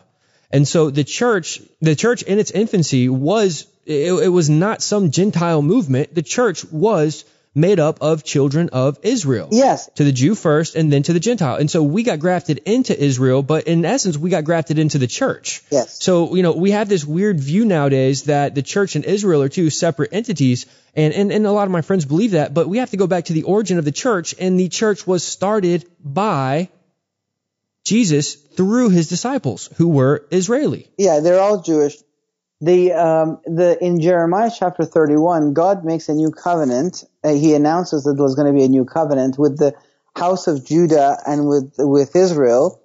Um, there's nothing mentioned. There is no covenant in the Bible ever made with the Gentiles. Uh, the, the, covenant is made with Judah and Israel, and the Gentiles are grafted into the covenant, uh, and, and we become one body through the Messiah. Um, as we're grafted in, and there's no division between Jews and Gentiles in that sense. There's the spiritual Israel, as you're saying. Um, I get the sense from things that are spoken both in history and prophecy in the Bible that the national clans have merit in God's eyes. Uh, that God created Adam in his own image, that Adam had children, uh, and that God has a place for these children. He knows who they are. Their genes, their DNA, their place in, in, in his creation are marked and there are clans and, and you have, you know, various families on the earth essentially. And Jacob is a family in the earth. And people are invited from all of these families to come and be grafted into the new covenant, into the Messiah and be part of the spiritual reality. Um, I'm not sure that the, that even though we become one the Messiah, that our national, that our clans are completely erased, uh, because I see that God continues to speak about those clans deep into the heavenly Jerusalem. Um, these the, the, the, all of the Bible is the story of the 70 nations uh, and how they were redeemed by God through the Messiah. Uh, the the story of the Tower of Babel is the story of how God casts out the nations from His presence. But the very next chapter, chapter 12, is the story of Abraham, which is the story of of the man through whom God will redeem the nations, and that's one of the roles of the Messiah to call the nations back to fellowship with the living God. But the national division in, in places like the New World, like the United States or Canada, places like this, because people have come from all, all nations and we live under a state and we see our identity more as citizens of the state rather than as like English people or German people or French people or, you know, so I think that in the kingdom of the Messiah, in the coming kingdom of the Messiah, there won't be any more like, uh, you know, Americans, but there will be like, you know, English people. There won't be any more like Egypt as a power structure, but there will be Egyptians, the sons of Ham. Mizraim was the son of Ham. the, the, the national clans, the families that are mentioned in Genesis chapter 10 are going to make it into the messianic kingdom uh, that is ahead of us. And they're all going to be part, and some of them will be, you know, the saints and will be part of the church and, and will have the new bodies and other people, I think, uh, are ushered in and governed. Uh, there's seven billion people now. And, you know, the saints are going to rule uh, with, with, the Messiah uh, and, and, and, and be given authority over the, these clans. We may go back into these tribal uh, divisions that God has set up rather than into, you know, the power structures that, that, that have been created by men and human angels and fallen angels, I mean. Uh, so, so yes, we are all one in the Messiah and Israel and the Gentiles have no more separation in the Messiah. Uh, we're just all, you know, Christians or spiritual Israel. Uh, yet, yet I, I feel that God is like, okay, you, you came from this clan and you came from this clan and I am going to continue to have a role in the way I, I divide humanity and govern it based on these nations that I have announced in my word uh, in Genesis chapter 10. Uh, they continue to be a tree with branches that grows into the messianic kingdom and, and finds its final resting place in the heavenly Jerusalem. But even in the heavenly Jerusalem, it says that the fruits of this tree are for the healing of the nations. And which nations? Well, the ones mentioned in Genesis chapter 10, of which Israel is one. So we, we're united in Christ and there's no division between us anymore. Yet I think that, so to say that God may have prophecies about Persia, which there are prophecies about Persia in the Bible, that God may have prophecies about Egypt, because there are prophecies about Egypt in the Bible, that prophecies about Israel, yes, Israel is a nation, there may be prophecies about it, yes. God can continue to specifically talk about these nations and these clans in his prophetic word, even though you know, we are united in the Messiah uh, with, with uh, from all nations, united in the Messiah. Uh, uh yet, yet there are prophecies about the nations, uh, even in the age where Christians uh, live on the earth and, and and come from various nations. So, so for me, the, the both again, this may be a mystery, but both may be existing in the in the Word of God at the same time. The the removing of the division between Jew and Gentiles, and the continuing of a of, of of a way of seeing the world that that takes into consideration division that exists among the nations. But you know, people would even divide over this conversation. Um, yes. You know, the fact is, like like you and I just presented two different views, even though some parts of the views are similar. We just we just presented two different views about about modern Israel, if you want to go that call it you know modern Israel. And in doing that, we we basically just sharpened each other by by bringing two different views to the table to think about. And yes. the average person, you know, they hear something that's con- contrary to their, their popular belief or their pastor's belief. Yes. And they just want to shut you down and not talk anymore. And so I, I, this is, this is great because you brought up a different view, even though, you know, and, and I'm familiar with your view. Um, and, and that's what's beautiful about the body of Christ is we're all studying and we're all researching.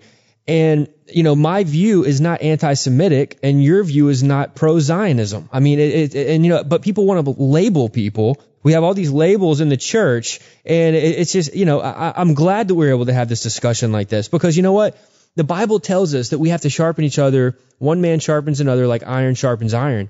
And that's so important in the body of Christ. Have, have discussions with people that, that might be different. You know, they have a different opinion than you do. Do it in love. And, you know, it's enlightening and it's challenging all together at the same time. Yes. You know, and, and honestly, you, you could do a 12 hour radio show on the theories about Israel and modern Israel. I mean, honestly, you could, you could easily do 12 hours. And, and I don't know. I mean, I'm open to changing my thinking. I, I am just challenged because I am on a lot of these shows and people do ask me these questions and, and so it forces me to actually think about it and I, I have to come up with an answer.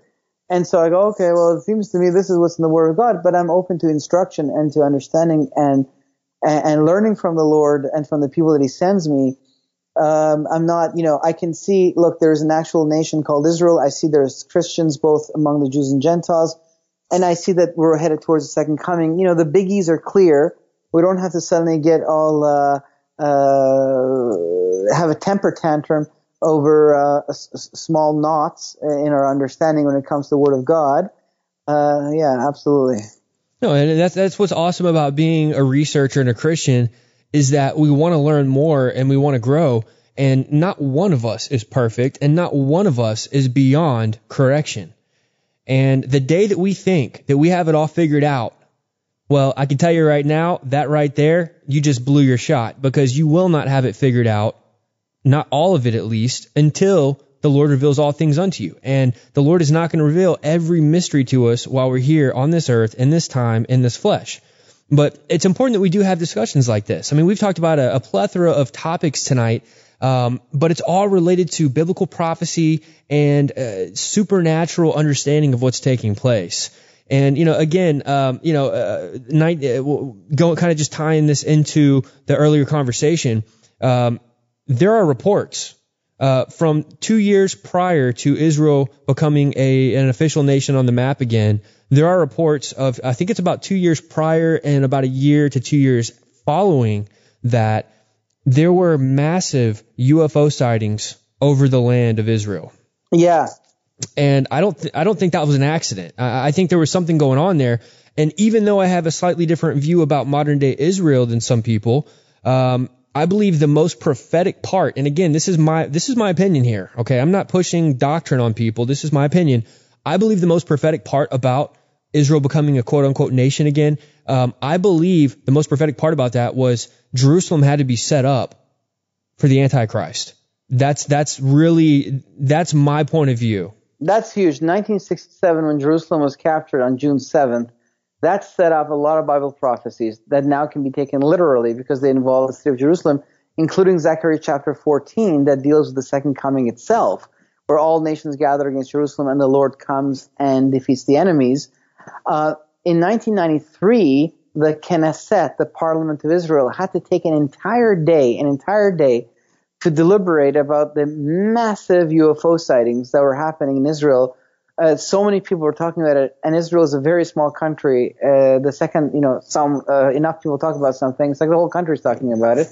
Uh, there were so many people talking about it. They had to they had to consider whether this was a security threat to them or not. There, the, but the parliament had to had to get together in 1993 to talk about the UFO phenomenon uh, so, so yes, there are angels uh, that are among us. We may, you should be hospitable because some have entertained angels unawares, and now we're realizing that uh, the, these angels come and go to the earth using vehicles. They don't flap their wings. Uh, so we should expect to see such things among us, and of course, the majority. or I don't know, a very large part of these guys are actually the fallen angels who uh, are related to the power structure of the present age, and the angels of the Lord are on their way. However, the angels of the Lord are also uh, here with us, protecting us, interacting with us, teaching us, leading us, comforting us, um, and, and, there may be some angels protecting entire nations. Uh, and so it, it's it's uh, that's why people have all of these sightings, you know. It's just very interesting to see the influx in this type of supernatural activity. But I think the, the big point here uh, goes back. You made a great point that you know this this UFO phenomena. It's and I say phenomena because it's not a phenomenon because you you can't put a blanket a solid blanket over what takes place with UFOs. It is so widespread. It is so nefarious. I mean, we're, we're not dealing with, you know, just, you know, an isolated type of event here. We're dealing with a, with a plethora. This is a phenomena of activity taking place inside of what we would call the UFO realm of um, you know manifestation. But you made the point that this is not new, that this is an ancient conspiracy. I mean, these things have been going on for thousands of years. And the idea of the chariots of the gods, of Vimanas, the Merkavas, all you know, whatever people want to call them in different cultures, they they are older than Earth itself. Yes. I mean, these these these flying saucers are heavenly. They are technology outside of our realm. And look, the sons of God jump for joy at the creation. We, we read this in scripture.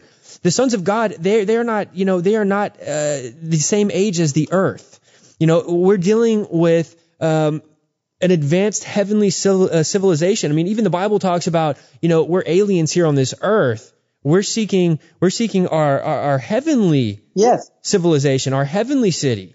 We're seeking the city that God has prepared for us because we are not of this earth. I mean, technically, um, as Christians, we are sojourners, we are aliens, we are traveling here uh, with a passport or a green card, if you will, um, looking forward to the kingdom which is to come. It says in the Bible that God is the creator of the heavens and the host of the heavens. And the heavens, you know, is a, is a, really ancient, uh, English, and it's an old English word uh, for for the universe. Uh, you know, we talked about this. The word that is in the Bible is translated as heavens. In the Old Testament, it's shamaim, and in the New Testament, it's been translated as Uranus. And and in in the in the Old Testament, the word shamaim, depending on the context, the translator chooses actually for us what it means, but it means three things. It sometimes refers to the sky where the birds fly. Um, but you'll see, you know, the birds fly in the Shemaim. The, the, the birds of the of the sky, you know, they're going to come and eat the flesh of, of, of kings. Well, it's the birds that are in the Shemaim. But then the word sometimes refers to this region outside of the earth where the sun and the moon exist, because God creates the sun and the moon and the earth uh, and puts them into a, a relationship to measure time. Uh, then we have the region beyond the sun and the moon. That's another, uh, uh, the Shemaim in the Bible, it, it, it, refers to that region. But all of this in modern English would be actually, the, you know, the universe. And, and the King David in his Psalms talks about the heaven of the heavens, the Shemaim of the Shemaim. So is that, you know, some people say, well, that's the same as the third Shemaim. For me, it's like a fourth one. There's an actual place at the heart of it all where God dwells, where he enters time and space uh, and that is what the heavens of the heavens is. It, it, we keep it kind of vague in English. We never say universe. Like I, have never seen a Bible that translates Shemaim as universe. It's always the heavens because we're not quite sure how vast it is, how much bigger it is. Um, I, I, once went to, you know, uh, uh, one of these seders, uh, which is a Passover celebration that uh, some messianics do, uh, those Jews who believe in Christ and and, and there uh, it, it, was talking about God, the ruler of the universe. Uh, uh, he, he's the ruler of Olam, which is kind of time and space in Hebrew. And I thought, wow, that's interesting. I'd never heard God, the ruler of the universe. We often in English we, we use, you know, it's like Bill Clinton when he was uh, doing uh, his speech to um, the State of the Union. One of these times I was listening, he was saying that we're going to invest in NASA. He said we're going to invest in the exploration of the heavens. We, we somehow, you know, try to skirt around the word universe as though it's a dirty word because we're not quite sure. And we've inherited this concept from um, uh, uh, the ancient, uh, from the older church that there is this other dimension called the spiritual dimension. I'm not saying that doesn't exist. Uh, I, I, think the universe has many dimensions. It's very vast. Uh, but this idea of dividing everything into these two places, you're you're there, uh, in this ghostly realm where everything happens through magic, uh, or you're in the fallen world of man, and there's kind of no in between. And and and and what Galileo saw through his telescope, well, let's let's let's kind of forget that. That's just a footnote.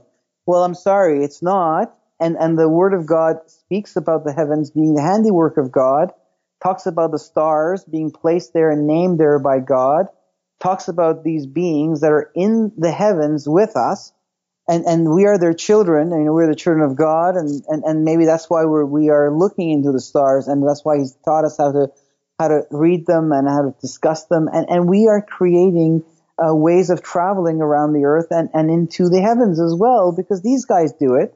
Uh, so there's a lot of mystery as far as the building blocks of the creation and how God and angels are manifested in it. But but to dismiss all of this new revelation and, and that's coming to us at this point in history, uh, we have front row seats to the apocalypse. We're seeing the way it's all going to go down uh, better than any generation of the church. So instead of always drawing back to trying to fit our thinking into inherited uh, church thinking, sh- it's okay for us to say, "Hey, wait, wait a second. Looking out the window, we are seeing these flying vehicles. The Bible does, does talk about them the universe is big. We don't exactly know how they get here. It's not like, you know, Gabriel sits in a spaceship and travels for days. No, I think the second he walks into one of his vehicles, the next second he's like in front of Mary. Uh, but to say that these things are used um, is okay. Uh, I mean, the Lord rode on the back of a donkey.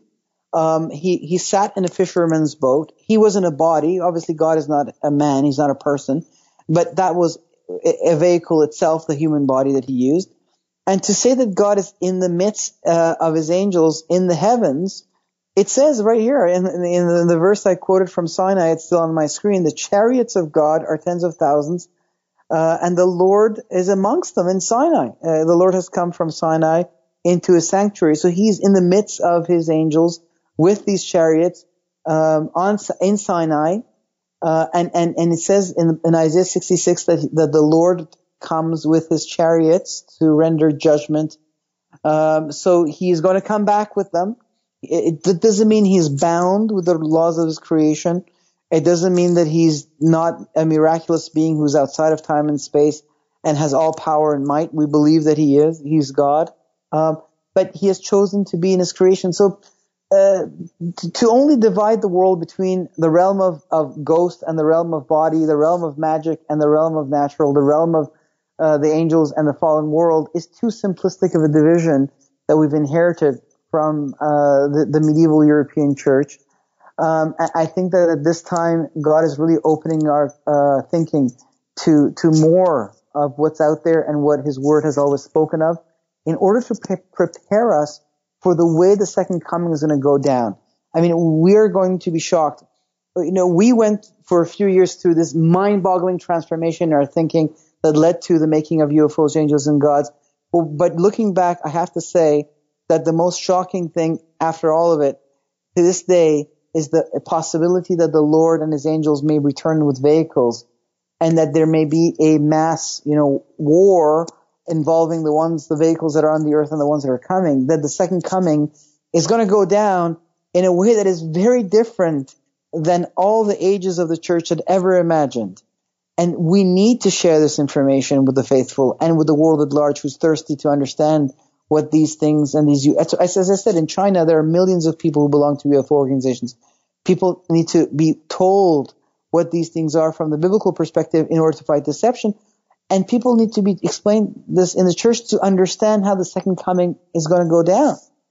Um, it's important to have this upgraded uh, perspective, uh, and there's a reason why God is revealing it to us. I mean, I had a close-up UFO sighting that kind of, you know, put me on the path to talk about these things. I feel the Lord said, "Okay, Ali, I need you to talk about this."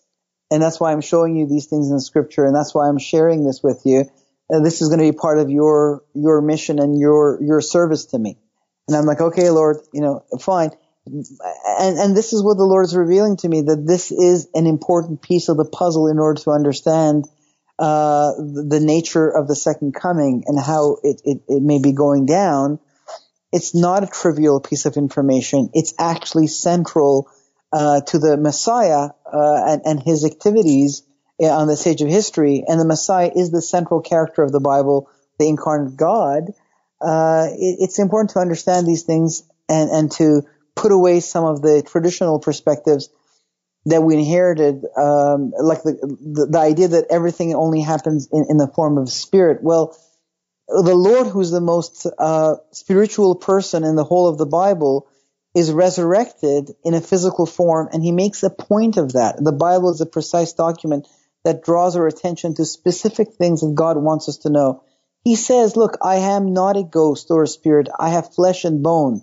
And he invites people to touch his wounds and to feed him, or to really emphasize his physical nature. And he's going to rule out of the city of Jerusalem, and he's going to um, rule over uh, the earth and, and the saints are going to be ruling over the earth. So God is not done with the earth. And even at the very end of the story, what does it say?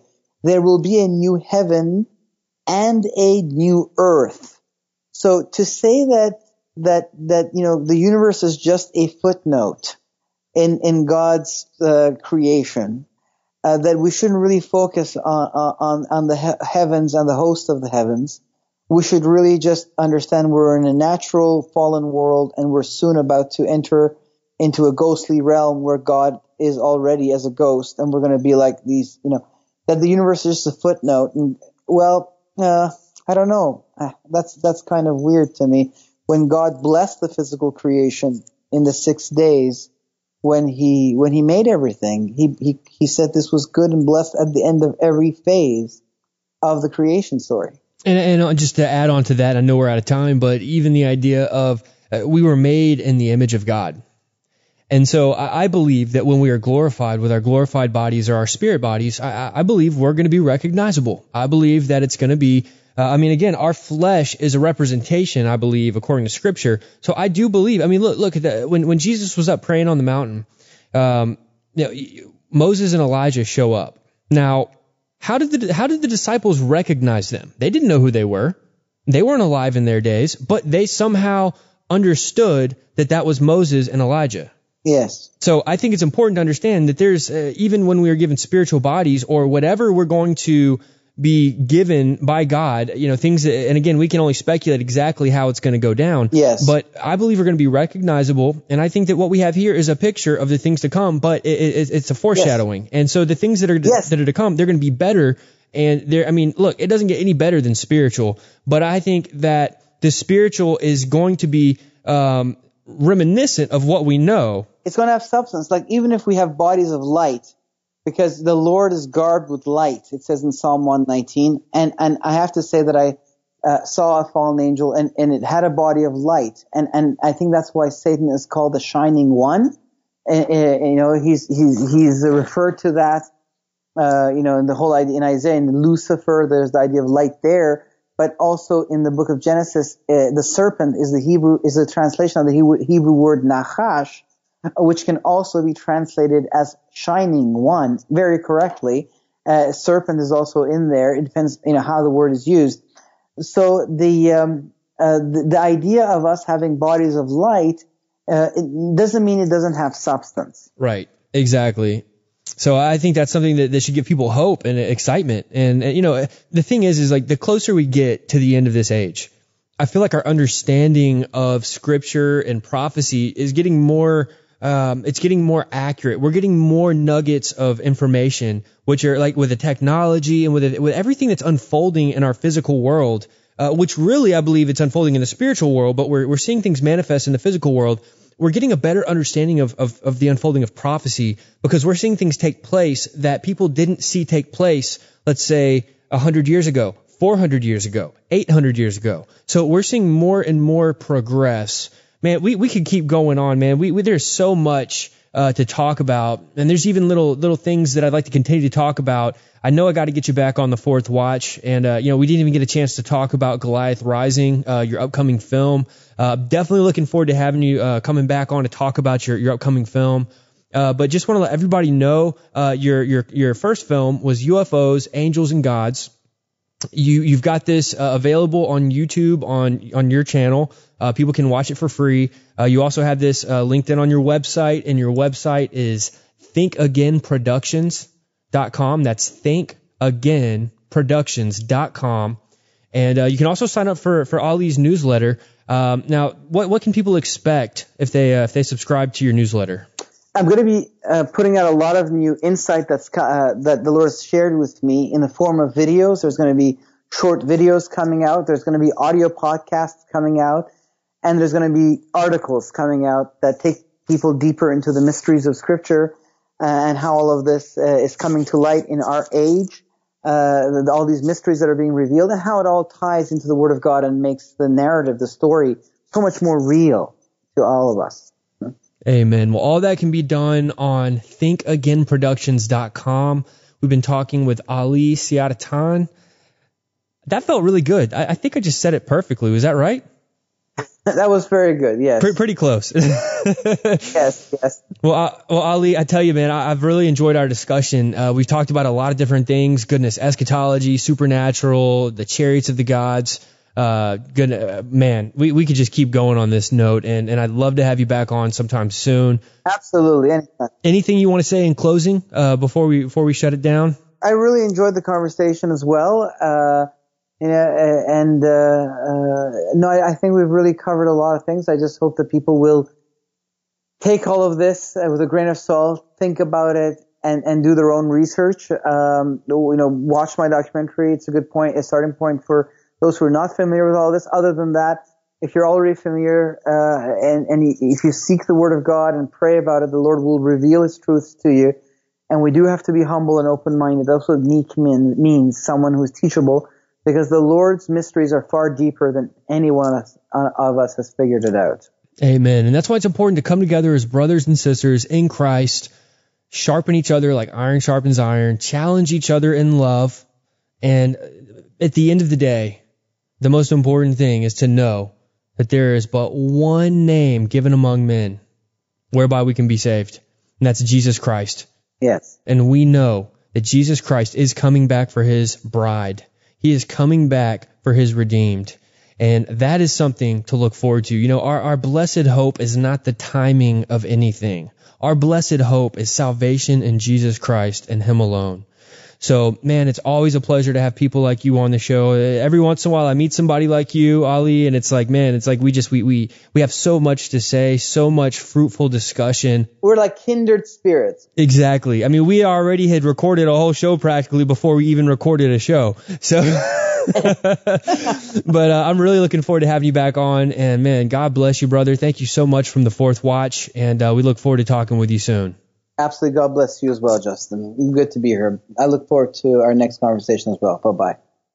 Well, that was an interesting discussion, and I hope you enjoyed it as much as I did. We're living in a day and age where the true church of Christ is waking up and better understanding the pages of Scripture. And what an exciting time to be serving the King of Kings. I pray that you not only enjoyed the discussion tonight, but that you were edified and encouraged in the fellowship as well. If you've never called upon the name of the Lord Jesus Christ and entered into the family of God, stay tuned and I'll share with you shortly how this can be your day of salvation. Until the next time we meet again, God bless and good night. If you're listening right now and you haven't accepted the Lord Jesus Christ Yeshua as your personal Lord and Savior, and you haven't accepted his holy sacrifice on the cross to pay for your sins, it is absolutely impossible for you to have a solid understanding of His Word. It's also impossible to find protection from the demonic realm and the days that are fast approaching, friends. And furthermore, it is impossible for you to have peace with Yahweh, the God and Father of the Lord Jesus Christ. But here's the good news. You can start anew right now. You can repent of your sins and you can have the wages of your sins paid in full. Now is the time to repent and turn away from your sins and make right with the will of God. The Bible actually declares that we don't know what tomorrow holds, so we must take action with the time that we have right now. Repentance is the first step, regardless of what you may have heard. This means turning 180 degrees from your past thoughts, actions, and lifestyles that are in opposition to the Most High God. Understand that repentance is a process and it is absolutely attainable because of the grace and mercy and power of God. Because of Jesus Christ and his once and for all sacrifice, you can be forgiven of all of your iniquity and every sin you've ever committed. Yahweh is a jealous God, but he is also rich in mercy. And tonight, if you're willing to admit your wrongs and repent, he is willing to meet you right where you are and he will show you that mercy right now, friends. The wages of our sin is death, but tonight we can receive the gift of God, which is eternal life, but only through Jesus Christ our Lord. Romans chapter 6, verse 23. I am so thankful that God sent his only begotten Son, Jesus Christ, to die on the cross, a living sacrifice, who shed his sinless and perfect blood to pay the debt of our sins, which offers us the ability to be seen as blameless before God on that day of judgment.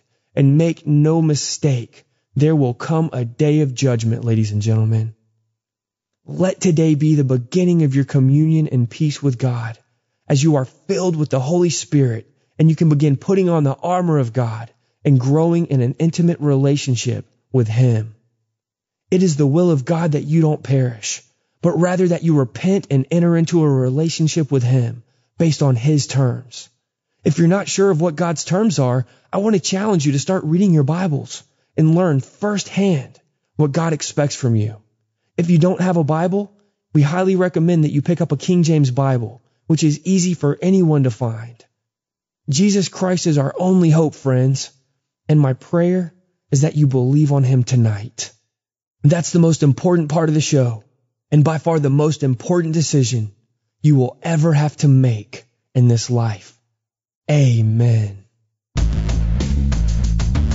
It's been an interesting adventure tonight, and I sure hope you've all enjoyed this broadcast. If you ever miss a show or would like to go back and re-listen to an old one, every show is archived on our website, fourthwatchradio.com, all spelled out. F-O-U-R-T-H-W-A-T-C-H-R-A-D-I-O dot com, fourthwatchradio.com. There you'll find links to multiple streaming options, and every broadcast is dated and summarized for your convenience. Everything we offer is completely free, including our mobile apps for Apple and Android devices. You can easily click the link on the website to be taken to whichever app store applies to your device. Be sure to stay tuned in every Thursday for all the latest shows. Like us on Facebook and feel free to add my personal page as well. If the Fourth Watch is ministered to you and you would like to help support this ministry, you can follow the donate link on our website. I bid you all a week filled with grace and peace in the Lord Jesus Christ. We'll see you all next week. God bless and good night. You're listening to The Fourth Watch with Justen Faull on the Fourth Watch Radio Network.